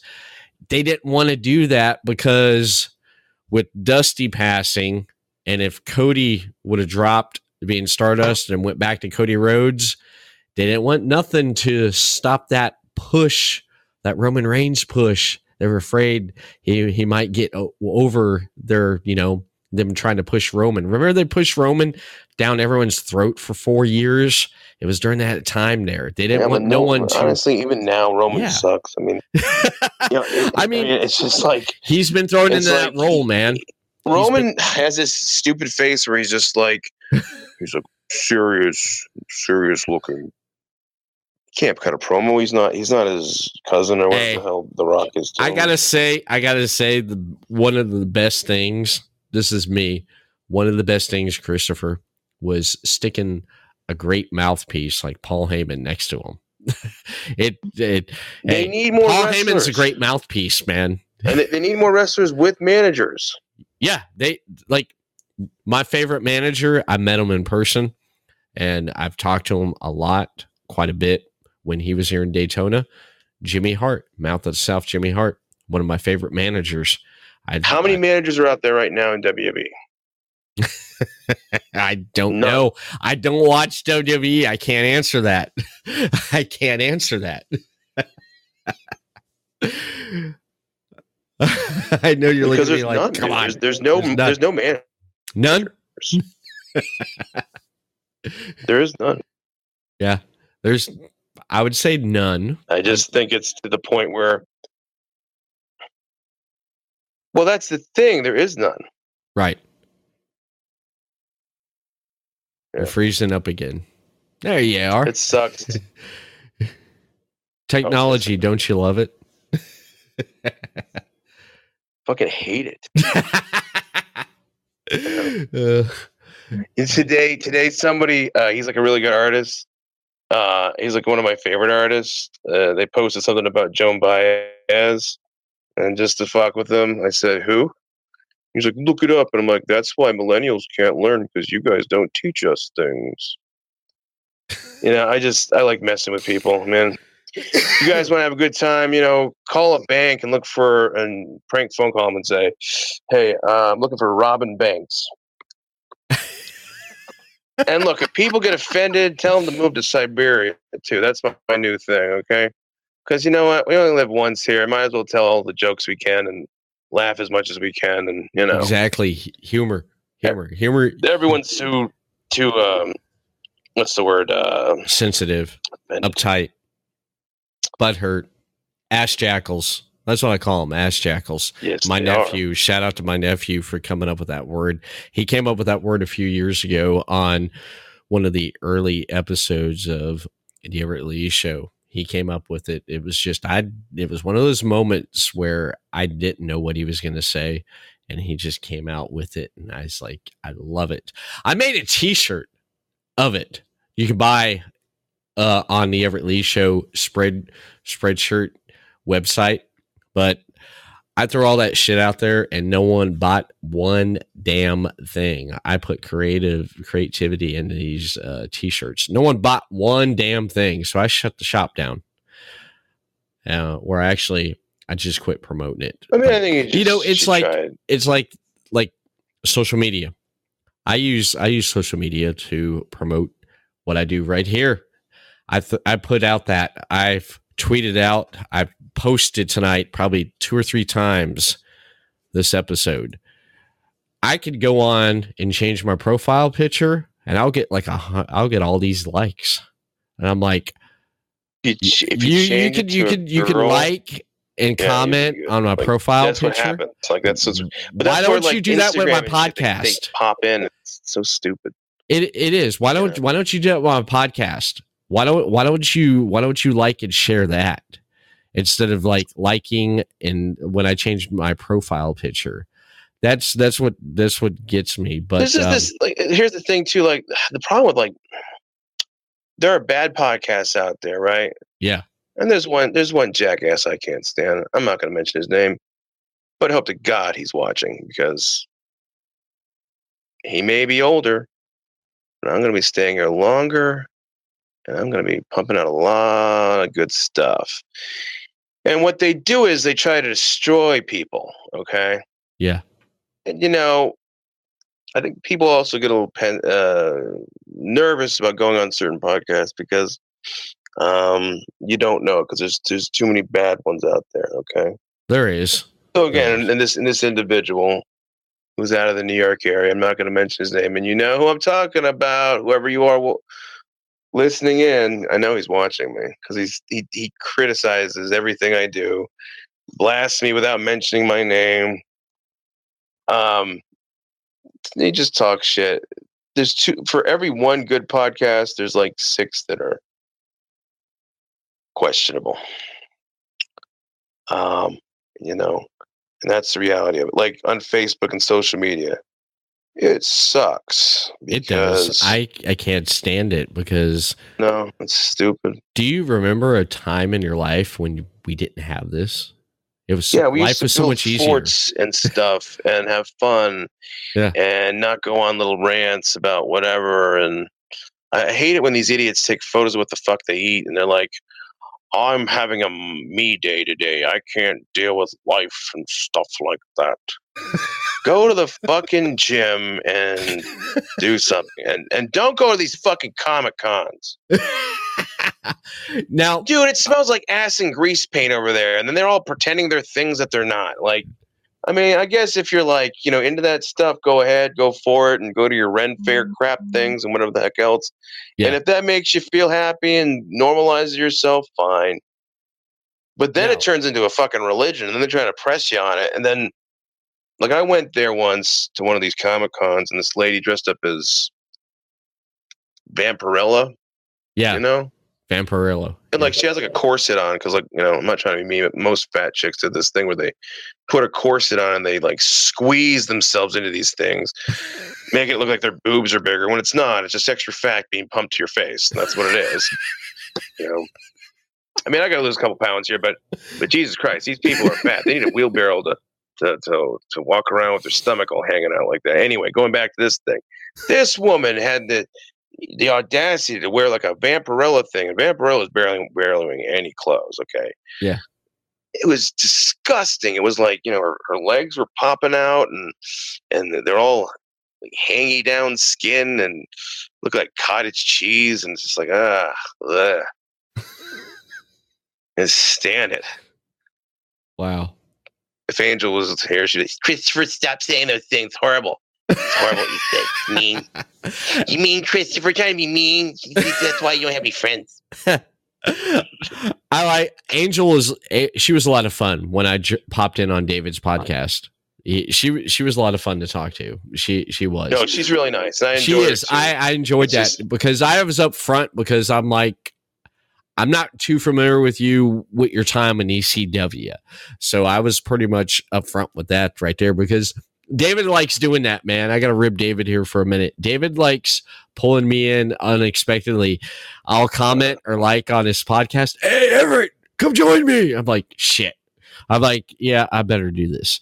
Um, he has all these comments flying by and he's missing it because this monitor. And I know he has a problem seeing the monitor. That's why David misses a He's lot of got some good questions. compliments there, and I like his compliments. Yeah, he's David's great, and I I jump in there and you know I I I help him out, man. When he needs help, he'll he'll holler at me, "Hey, I need help on something." I help him right there. When he was like, you know, having a hard t- it's a hard time, you know, mentioning his social media and stuff at the end of his podcast, I'm like, why don't you just record it and just play Yeah, it? just pre-record it. You know, to do it always. Yeah. So by the way, by the way, by speaking of the cosplay stuff here, Yeah. Okay. What's all right? Let me describe this to the audio listeners. Uh, you're showing me a picture of someone in a white tank top with a yellow bandana on there. so she's trying to be She-Ra from, but she's got like it's like it's like she looks nothing like She-Ra. She basically has all these uh like spray painted gold duct tape things. Look, there's a reason why they're not superheroes, okay?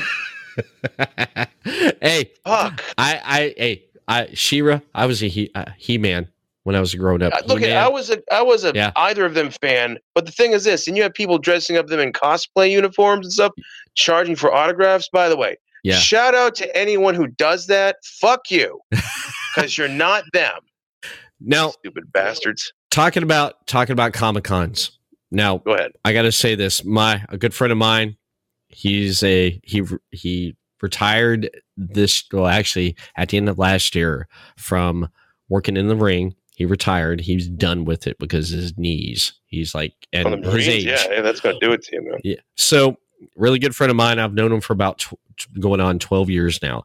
So, we, he found out I was going to the Comic Con a few years back. I think this was like 2016. So, Yeah. in 2016, he, he said he was going to go. So he calls, there- there's only one reason why he was going to it to meet Adam West. He's a big Batman fan. He has Okay. Batman collect, you know, collectabilia. He has that stuff. And he has some of the coolest shit I've I've seen for, you know, collecting Batman. So he wanted to meet the Batman to him. I mean, he, yeah, Adam West was the Batman, you know, because of his TV show. But he wanted to meet him. So I'm there running around with my my nephew and uh, a friend of mine that I knew that we met up there with, and we're running around with her, and we're just you know and you know checking out everything as we walk around and stuff. So he calls me. He's like, "Hey." You at MegaCon? It's like, yeah, uh, because I was way over on the other side of the building, and he he just came in on the other side, and he's like, I'm gonna go see Adam West. I was like, all right. I was like, I'm over on this side. He's like, well, I'm gonna be over here. I was like, all right. He's like, we'll run into each other. If not, then uh, I'll holler at you tomorrow. I'm like, cool. So we get sidetracked. We end up heading back over that way. I didn't see him. So Mm. we got sidetracked. Time went by. So I was like, oh shit. I told my nephew, I was like, I gotta call, I gotta call, I gotta call Tom. So I called him up. I'm like, hey man, I was like, I'm over here. I don't see you. He's like, oh, I'm already home. I'm like, what? He's like, yeah. Yeah. He's like, he ran, he, he went in, went straight to Adam West, waited, got up there, talked to him for a bit, got his autograph, everything, and uh, took a picture. That was it. He was in and out. He said, I was, he said he was only there for one reason meet Adam West, get in and get the hell out. He didn't care about anything else. And he Yeah. did that. He did that. And he has his autograph there. It's up there with his uh, Batman collect, you know, collectability. and eh, I'm probably saying that wrong, but you know what I mean.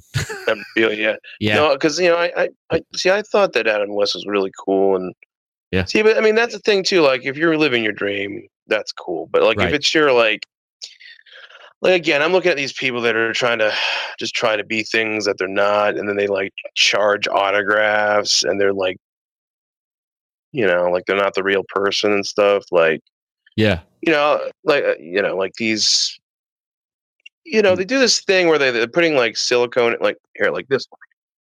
Okay, like, no way that you're you're not helping. Oh wow. He's showing me right now. Christopher showed me a picture of a woman with dark hair. Looks like they're wearing almost barely anything with a red outfit with Yeah, it's it's just trying to be the hips. Vampirella thing. I was Vampirella. trying to, I, I was trying to see if there was some many bad ones, but basically she's got like kind of implants and Yeah. uh, oh, she does the same one for the, the look. It's all wow. That hips are this isn't this isn't attractive. It's a lot of you know. This isn't Hey. Yeah. Well, some people like that, man. Some of those, some of the, you know, the geek geekdom like like that stuff. They I like mean, I it. guess, like but it, I mean, really think about it, man. Like, is is that even helpful? I- you know? well, I mean, it's Mm-hmm. not my thing, not your thing. It's someone's thing. You know, you know, there's something. There's Definitely, something it's out there. someone's thing. It's not ours, but it's someone's. It's someone's. That's yeah. I, I, I, I know. What, I get what you're. It's just, it's just the what you're about. stench over there too. It, it, to me, it always it's always smelled like it just always smells like bo when you're there, and then and then like you know. The other sad thing is you get some people that just I mean a lot of the a lot of celebrities just don't want to be there. They're just like oh it sucks. Yeah, some you know, and, and a lot of more like it. like maybe like if they're like a little bit later on in their careers they enjoy it, but then you know afterwards they're like you know whatever. So Yeah. Yeah. You you mentioned the New England Music Hall of Fame. Tell me about that. Tell me you you you told me a little bit and I heard you talk Yeah. a little bit about it. Uh, Uh, well, tell me me a little bit more about Angel that. actually created that, and at the time we were trying to, and we still are, we're still kind of working on it here and there, Mhm. is uh, promote, preserve, um, educate, unite people in the New England area. Um, because there is no preser- preservation of actual people that have actually legit made it um, in New England. Now, that being said, I'm telling you this, I'm going to tell you this before I get into it. There's a lot of guys that want to like, and I'll get emails. To anyone who sends me an email to uh, induct your friend's band and to induct, you know, a cover band, fuck you. Okay, no, doesn't work that way. Shut the fuck up. I'm not a president of an organization that's going to be PC on your ass. Okay, I'm I'm going to be dead serious. Okay, these people who have legit fucking made it, who have who have toured and done everything they could and made it their career, or were at least pioneers. Those are the guys that deserve to be in it, not your fucking friends who have an ACDC tribute band. Fuck you.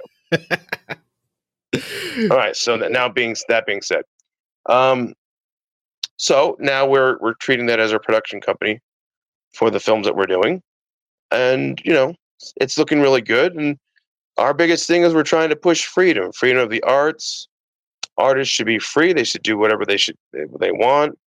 Uh, that my biggest pet peeve were promoters were trying to control artists, and they still do this day. Control how they think, control how they feel, all this other shit. Yeah, Yeah. my dog agrees with you right there. Good, good. Because he probably knows half the people I deal with. Um, you know, I'll get emails from people. You know, fuck it, I'm just gonna say it. This jackass from the Wing Agency, you know, uh, you know, he, he tries to bring in artists and then lie to them and tell them he's going to get them bookings, and they have to sign some sort of a contract stating, uh, you know, this, this, and this. Yeah, Andy Morrison's his fucking name. All right, that asshole just, you know, I, I you know, stop fucking playing God. First off, okay, these guys that get into promoting, this is what they. I'll paint this picture for you. Usually, they're in their sixties, maybe fifties. they've always liked music, or maybe they were partial musicians. They have some extra money because they're somewhat into retirement, whatever, and they want to pretend and play God and think that they're Mr. Music Promoter. Well, they're not. Because a real music promoter is somebody who wants to make money and it's not in their own bizarre world. You do what's best for the fans and you also do what's best for the musician. Right. So like if I was to promote, which I would never call myself a promoter because I'm not I'm not a promoter. Um but if I was, I would I would try and find out what the fans want. I Mm-hmm. would try and find out what the musician wants and combine the two because guess what? Then you'll have a great show. But there's all these assholes that that want to play God, and, I'll t- and there's one other jackass who I don't give a fuck if he finds out or if he sends me a. He's going to sue me. You know this jackass named Richard Douglas. Richard Douglas. When I was a kid, I would go to his his his shop. His name was it was called Imagine. Okay, and I would go there and I would be a loyal customer. And then one day he made a nasty rumor about me. Now I was 18 at the time, and it devastated me. Then he treated me like shit. Then he had people like uh, try to blackball me and stuff. And at the time, I was doing pro wrestling shows and stuff like that. And then when I made it, that motherfucker was all nicey nice to me, thinking we're friends. Well, guess what, Richard? We're not friends.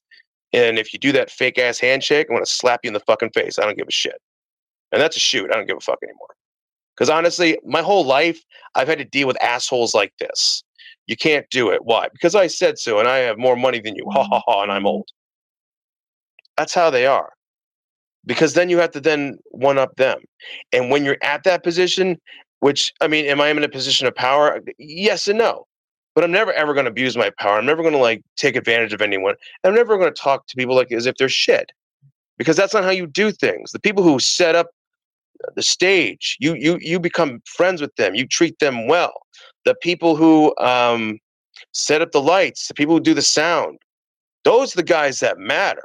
The people who you know are, are your roadies, your road crew, you know, your band. You treat them like humans. Right. I hate a majority of promoters, Right. and there's some promoters that are really really good, Mhm. but a majority of them are fucking evil because they should never even be promoters because they're they're usually want to be musicians, want to be wrestlers, or want to be whatever else. There are very few people that I can say in this life that are great promoters, and there I'll, I'll mention really good promoters a little bit later on because I'm working with several of them that are visionaries that don't get the push that they deserve.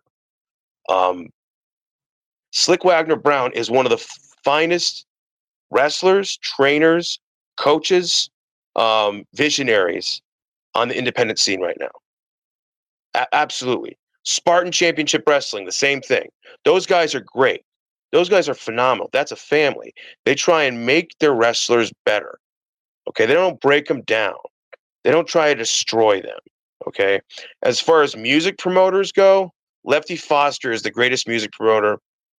Um, he's also a great su- singer, a songwriter. He was he he was the co-founder of the um, Inn, which helped acts like ACDC when they were doing their American tour and stuff, and Bonnie Raitt, and they had BB King there. They had um, Albert Collins. They had everyone. Now that dude, I look up to more than anything because he did things his way. Right. And when people told him no, he did it anyway, and he did he did it a different way. You know, uh, Bruce John, another individual who is just a great person and a humanitarian. He does a lot for the Covenant Shelter because they give back to the community because they remember what that community needs. They not only need to be um, entertained, but they need help, and they always give back. All those guys I mentioned give back to the community, and that's what makes them great because they're human beings and they're humanitarians. Anyone else? Okay, I mean, I'm sure there's a lot of guys that are really good promoters. Okay, unfortunately, I have not bumped into many of them. Okay, but I'm sure there are a lot of people that are really good promoters. You know, the ones you know, like the Wing Agency is horrible. Okay, anyone in Connecticut, and I, I look, I, don't care if he gets upset. Uh, owner of the wing agency, but like uh, Andrew or whatever the fuck, whatever his name, Andy, Andy Morrison, you know, never trust him. Don't, you know, he had several female musicians that he bounded under contract, did not let them perform anywhere, and didn't get them bookings. And meanwhile, they're waiting and depending on this individual to get them bookings. But again, they can't get their own bookings because they signed a contract. Right. Sleazy bastard.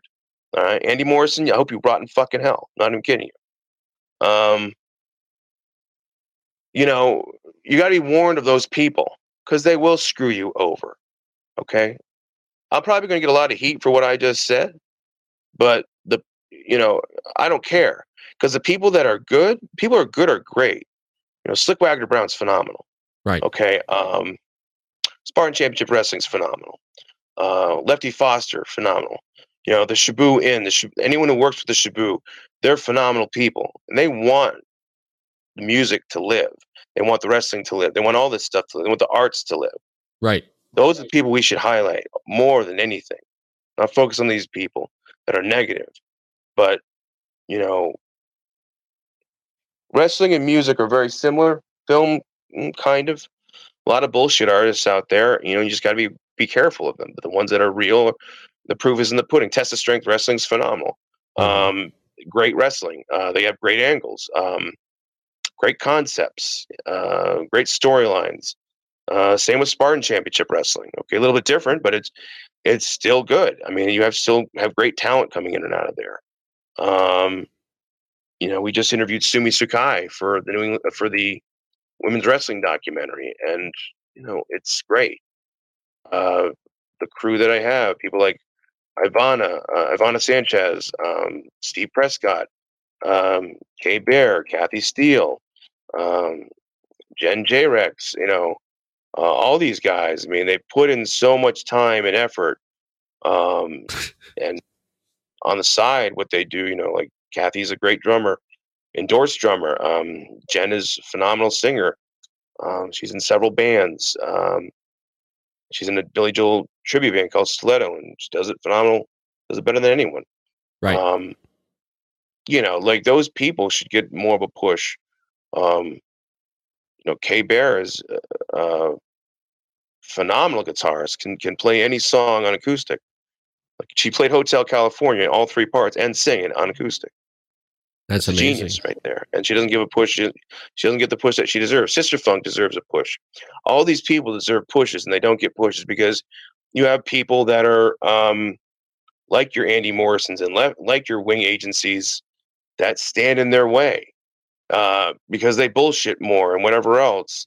And they do this and they do that. Honestly, like Sister Funk is probably my favorite band. Uh, it, yeah, they're my favorite band to watch live. Um, and they're out of Connecticut, and I can't speak any higher of any anyone else. The professionalism is, I mean, a, a lot of bands are very professional, but visually and in my opinion, their musicianship, their harmonizing, they're just great musicians hmm that know how to perform and entertain a crowd. Right. Um, It's an all female band, and they don't get the push they deserve. And it's unfair because this is how sexist this industry is, and it's because they're women, and that's what sucks about it. Because they're better, they're they're better than any man I've I've seen, any male group that I've seen. Sister Funk is absolutely. I can't speak any higher of that group. Um, and if anyone has a chance to watch Sister Funk, please do. Um, uh, a lot of artists, a lot of wrestlers out there that deserve a bigger push than they ever got. Roxy Roxy Amathena was the first ever transgender pro wrestler, right? Bef- way before Nyla, you know. And actually, Nyla and her were best friends. And ironically, Nyla gets the push for AEW, but Roxy, who was the first transgender wrestler in America, didn't. Well, they're supposed to be friends. If I was your friend, I'd help get you a push too, huh? Yeah. Right. So Right. like, and Roxy's the better wrestler, and that's probably why, because they're she's intimidated by Roxy. hmm Roxy wrestles men, she wrestles women, she doesn't care. Um, but Roxy's so good, she's at like Dynamite Kid level. Right. and uh, she goes wrestles as Foxy Roxy, Broken Doll Roxy, but she's she's to the level of Dynamite Kid. That good. Oh, okay. And and can work anyone and make them look good too, because that's what Dynamite was good at. He he he could give you a great match, tell a great story, um,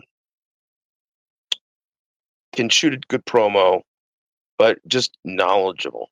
She's like the Larry Bird of wrestling to me. I, I she deserves more than she got, and she was trained by um, Jimmy Valiant actually, or handsome. Oh, is it uh, Boogie Woogie? Is it Jimmy Valiant or Johnny Valiant? Uh, I thinking Jimmy. For some Jimmy reason, Valiant. that's- Yeah, he was Jimmy. in, yeah. in Virginia in his school. Mhm. So he was trained by Jimmy Valiant, and they're close to this day. Um, and if he respects you, then that that means a lot. Yeah. Um, you know, and, and and you know, this whole I guess the purpose of this interview, I'm just trying to give the people that didn't that don't get a push that deserve a push more than anything. Because you know what, I I made it in, in the film to, to a certain extent, and I'm I guess I'm making it a little bit more than I thought I would. And those people who I wouldn't say these people really helped me, but they were they were there, and I would see their talent, and they would always kind of That's me David trying to call me. Oh? David. I'm sorry. I got my Facebook o- open. I wonder Um, if he's mad at me. I don't know. Yeah, it's it, he he's calling. Hey, you, hey, you, how was the show? I'm like, dude, I'm in the middle of doing a podcast. That happened. Hey, I've had it like right before I get ready to go live. I get a phone call from someone I don't fucking expect, and they call me, and I'm like, "Hey, what you doing? You been on social media today? No, what's going on?" It's like, I got a No, live show I'm It's like, doing. hey, I'm like, hi. What's up? Uh, yeah, I'm working. What's And that like? I'm I'm working. Like have more. they do that with me too. Like, but you know, I, and- yeah, but no, I like Dave though. It was, just Yeah. tell him hi. Dave. yeah, he he's.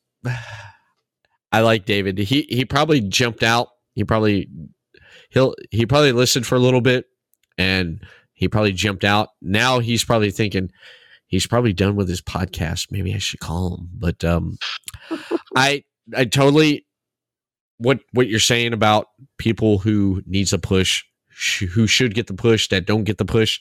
I agree with you. There's a lot of great talented people out there that don't get that push that deserves that push. I I totally I I get it. No, absolutely. And Yeah. you know, um, they're Yeah, I- always in fear of if they piss someone off. Right. Like for instance, probably about 70% of the things that I've said on this podcast and me calling pretty much everyone out, which I just pretty much did. And and you're in luck. This is your pipe bomb here. Um, Everett, this is the pipe bomb. I've never really done something like this before. Uh, but I just called out pretty much every asshole that's ever pretty much fucked me over or anyone else. And, you know, it's, you should, you should call these people out because they shouldn't, you shouldn't just like let them just get away with it and whatever else, just live their old life thinking, oh, I got him and I knew him. No, fuck, yeah, fuck you, Richard Douglas. And, and honestly, fuck you, like Andy Morrison and your bullshit. Okay your old asses try and fuck with people's young heads and whatever else. and doesn't work anymore. There's fucking talent there that they, they take advantage of. And every, this is the issue. There's too many old guys that want to uh, get in your head and, and see if they can get one more run with their shit career. And, and if anyone's listening that's younger, don't listen to people like that. Okay. If they're, if they're providing um, information for you that that's helping you, okay. And there's no like, in that they're trying to like get a secondary thing and there'd be your fucking manager and whatever else, then you're fine. But like if it turns into this whole thing where, hey, you know, I'll help you if you help me get a booking and whatever else. There's a lot of comedians out there that are phenomenal. Like, you know, um, a dear friend of mine, Johnny Rotten. Uh, he's actually at uh, Mohegan Sun in about two minutes. Yes, he's going to be at Mohegan Sun, and he's doing his comedy set. Set. Um, phenomenal comedian.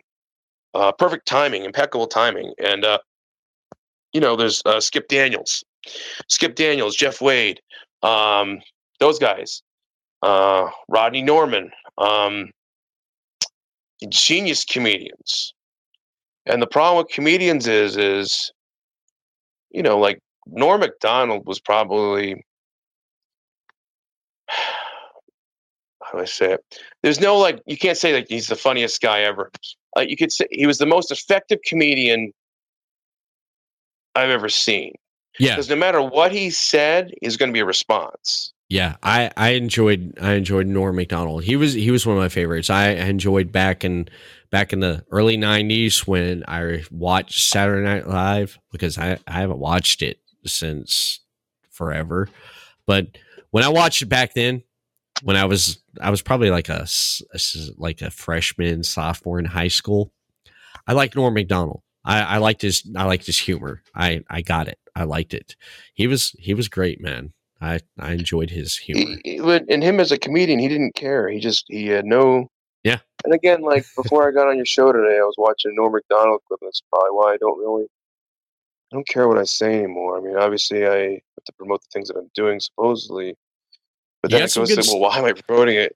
You got some yes, good stuff, I mean, it's, man. It's to have conversation stuff, but like it's also like the the the world of film is a nasty machine that just takes in anything and recycles it and turns it into whatever else and then craps it out again. That's exactly what film is because you're constantly plugging your stuff, plugging whatever the fuck else, blah, blah, blah.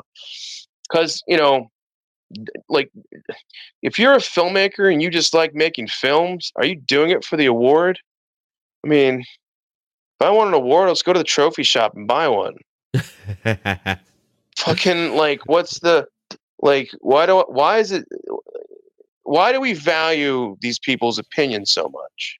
Right. Like, and that was the thing we realized when me and Bijou were shooting how to make fucked up films. We we realized we've been denied 55 film festivals. Usually, his film festival ratio is is very high. A lot of his films, he's a very accomplished director, and then he he we didn't we got denied these film festivals, and then we were like, the film's good. It's probably. Yeah.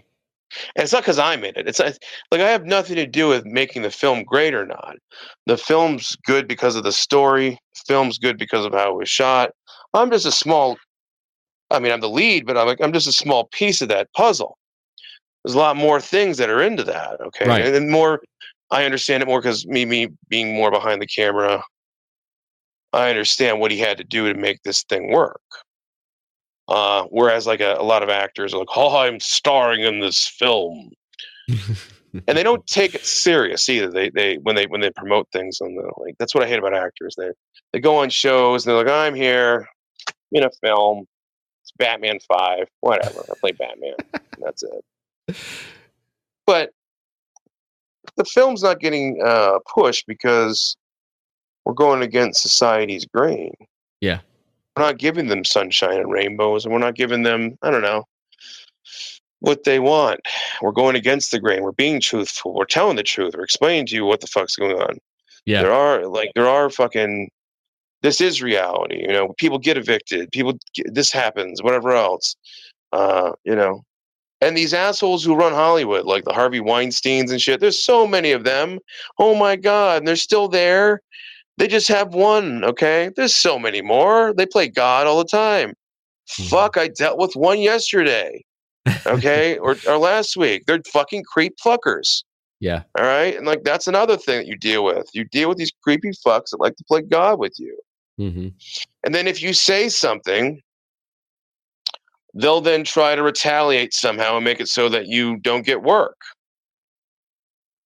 Yeah. I'm not mentioning his fucking name, but eventually will. So I hope he fucking listens because I don't, you know, I'll fucking call out him as well because honestly, that's how it is. Um, that's the reality of it. The reason why I became a filmmaker is because uh, some jackass named Reno Venturi treated me like shit and said, You'll never work here again. True story. True fucking story. So I said, Well, I can't be an actor again? Nope. And he made sure that I haven't acted in a film in Connecticut or New England in since 2009. Wow. Wow. Yeah. Yeah, yeah. So um they have that power. And if you just dis- and it was a disagreement too. He had invested in something and I posted on Facebook, "Oh, I don't believe in this thing." So you're gonna deny somebody making money. You're gonna deny somebody um, eating a meal. Uh, that's how you do things. And that's that's how they do it. His name's Reno Ventura. He's a scumbag, and he's out of the actor's gym. And fuck, I don't give a shit if he sends me goddamn uh, walking papers or, or whatever. You know, he's trying to like try to sue me. Go ahead, Reno. But the proof's in the pudding. You're the reason why I don't get to really work because you've told everyone not to hire me. So I mean, right there, that is a reverse lawsuit, which is then punishable by a fucking couple thousand dollar fine. So you go ahead and bring me to court. But frankly, he's already just uh, destroyed my name, destroyed my reputation. So, um, but that's fine. I became a filmmaker. I became a better filmmaker than he was, and he Right. ever will be. Right. Because this asshole went to film school. There's your repeater of the joke. Asshole went to film school, thought he was God. Um, that's that's you know. right, right. Well, Christopher, this has been great. This is this has been great talking with you again. Go ahead, plug away. So we got Lollipop Gang coming up. It's starring Jeannie Basone, um, Gary Wolfe, Angel Orsini. Um, we have um, uh, Evan Ginzburg. He's in it. Um, God, we have the his- history of women's professional wrestling, Circle of Champions. That includes oh God, Wendi Richter, Chyna, you name it. Everyone's in it. I mean, Jazz, uh, Susan Tex Green, um, everyone. Uh, God, who else? What else we got here? Uh, I'm doing the the ECW Pitbulls documentary with Gary Wolfe. Uh, I got the New England Music Hall of Fame. That's running good. We're going to be doing some events soon. Um, yeah, looking looking looking pretty good. So you know. Uh, oh, oh, oh, we have uh, Icons of Wrestling, March 26th. We're going to be there. We're going to be starting a peace movement. Uh, we're going to have the uh, All Star Band there briefly. Michael Spinks is going to be there. Nikki Lee Moshe, uh, NPC physique competitor, um, owner of Empowered Fitness, um, ex wrestler. Um, uh, let's see what else. Angel Orsini, she's going to be there as well. Um, yeah, Michael Spinks is an Olympic gold medalist. He's going to be there. So we're going to be good. Um, got Nemhoff news going on. You know, whatever. You know, just want everyone to have a good time. Just enjoy life, and you know, shout out to all my uh, fellow martial artists at Black Bear Dojo. You know, hope you're doing well. Um, very big honor to be associated with a lot of people. Uh, Uratesh Vedete Waller, John Waller from Kinetic Lyric Opera, um, Dog Pound Wrestling, Dog Pound Championship Wrestling. Shout out to uh, Rodney and and Jazz. Uh, keep up the great work. Um, you know, just uh, Mike Rand, the Mike Rand Show. Um, you know, check out Jeannie Basone's soaps and stuff, looking really cool. Um, you know, uh, Tatania, uh, Tatiana Davidoff, uh, her and I, we were working on uh, this peace movement that we're working through through music. Um, God, I think that's about it. All right. Nice, nice. Thank you. My Thank you favorite so- color is orange. Thank you for coming on the podcast tonight. I, I appreciate it. And uh, you can check out more Everett Lee show over on podbean.com for the audio portion of this podcast. Social media, Everett Lee Show, Facebook, Everett Lee Show, Twitter at the Everett Lore Score Lee, Instagram, Everett Lee, and YouTube, Everett Lee, and Podcast City Network, your top source for independent podcasting. Be creative, be yourself, podcastcity.net, Facebook, Podcast City Network, Twitter at Podcast City Net. And that is it for the Everett Lee Show. We'll see you again next time for the- another new episode of Absolutely. the Everett Lee Show.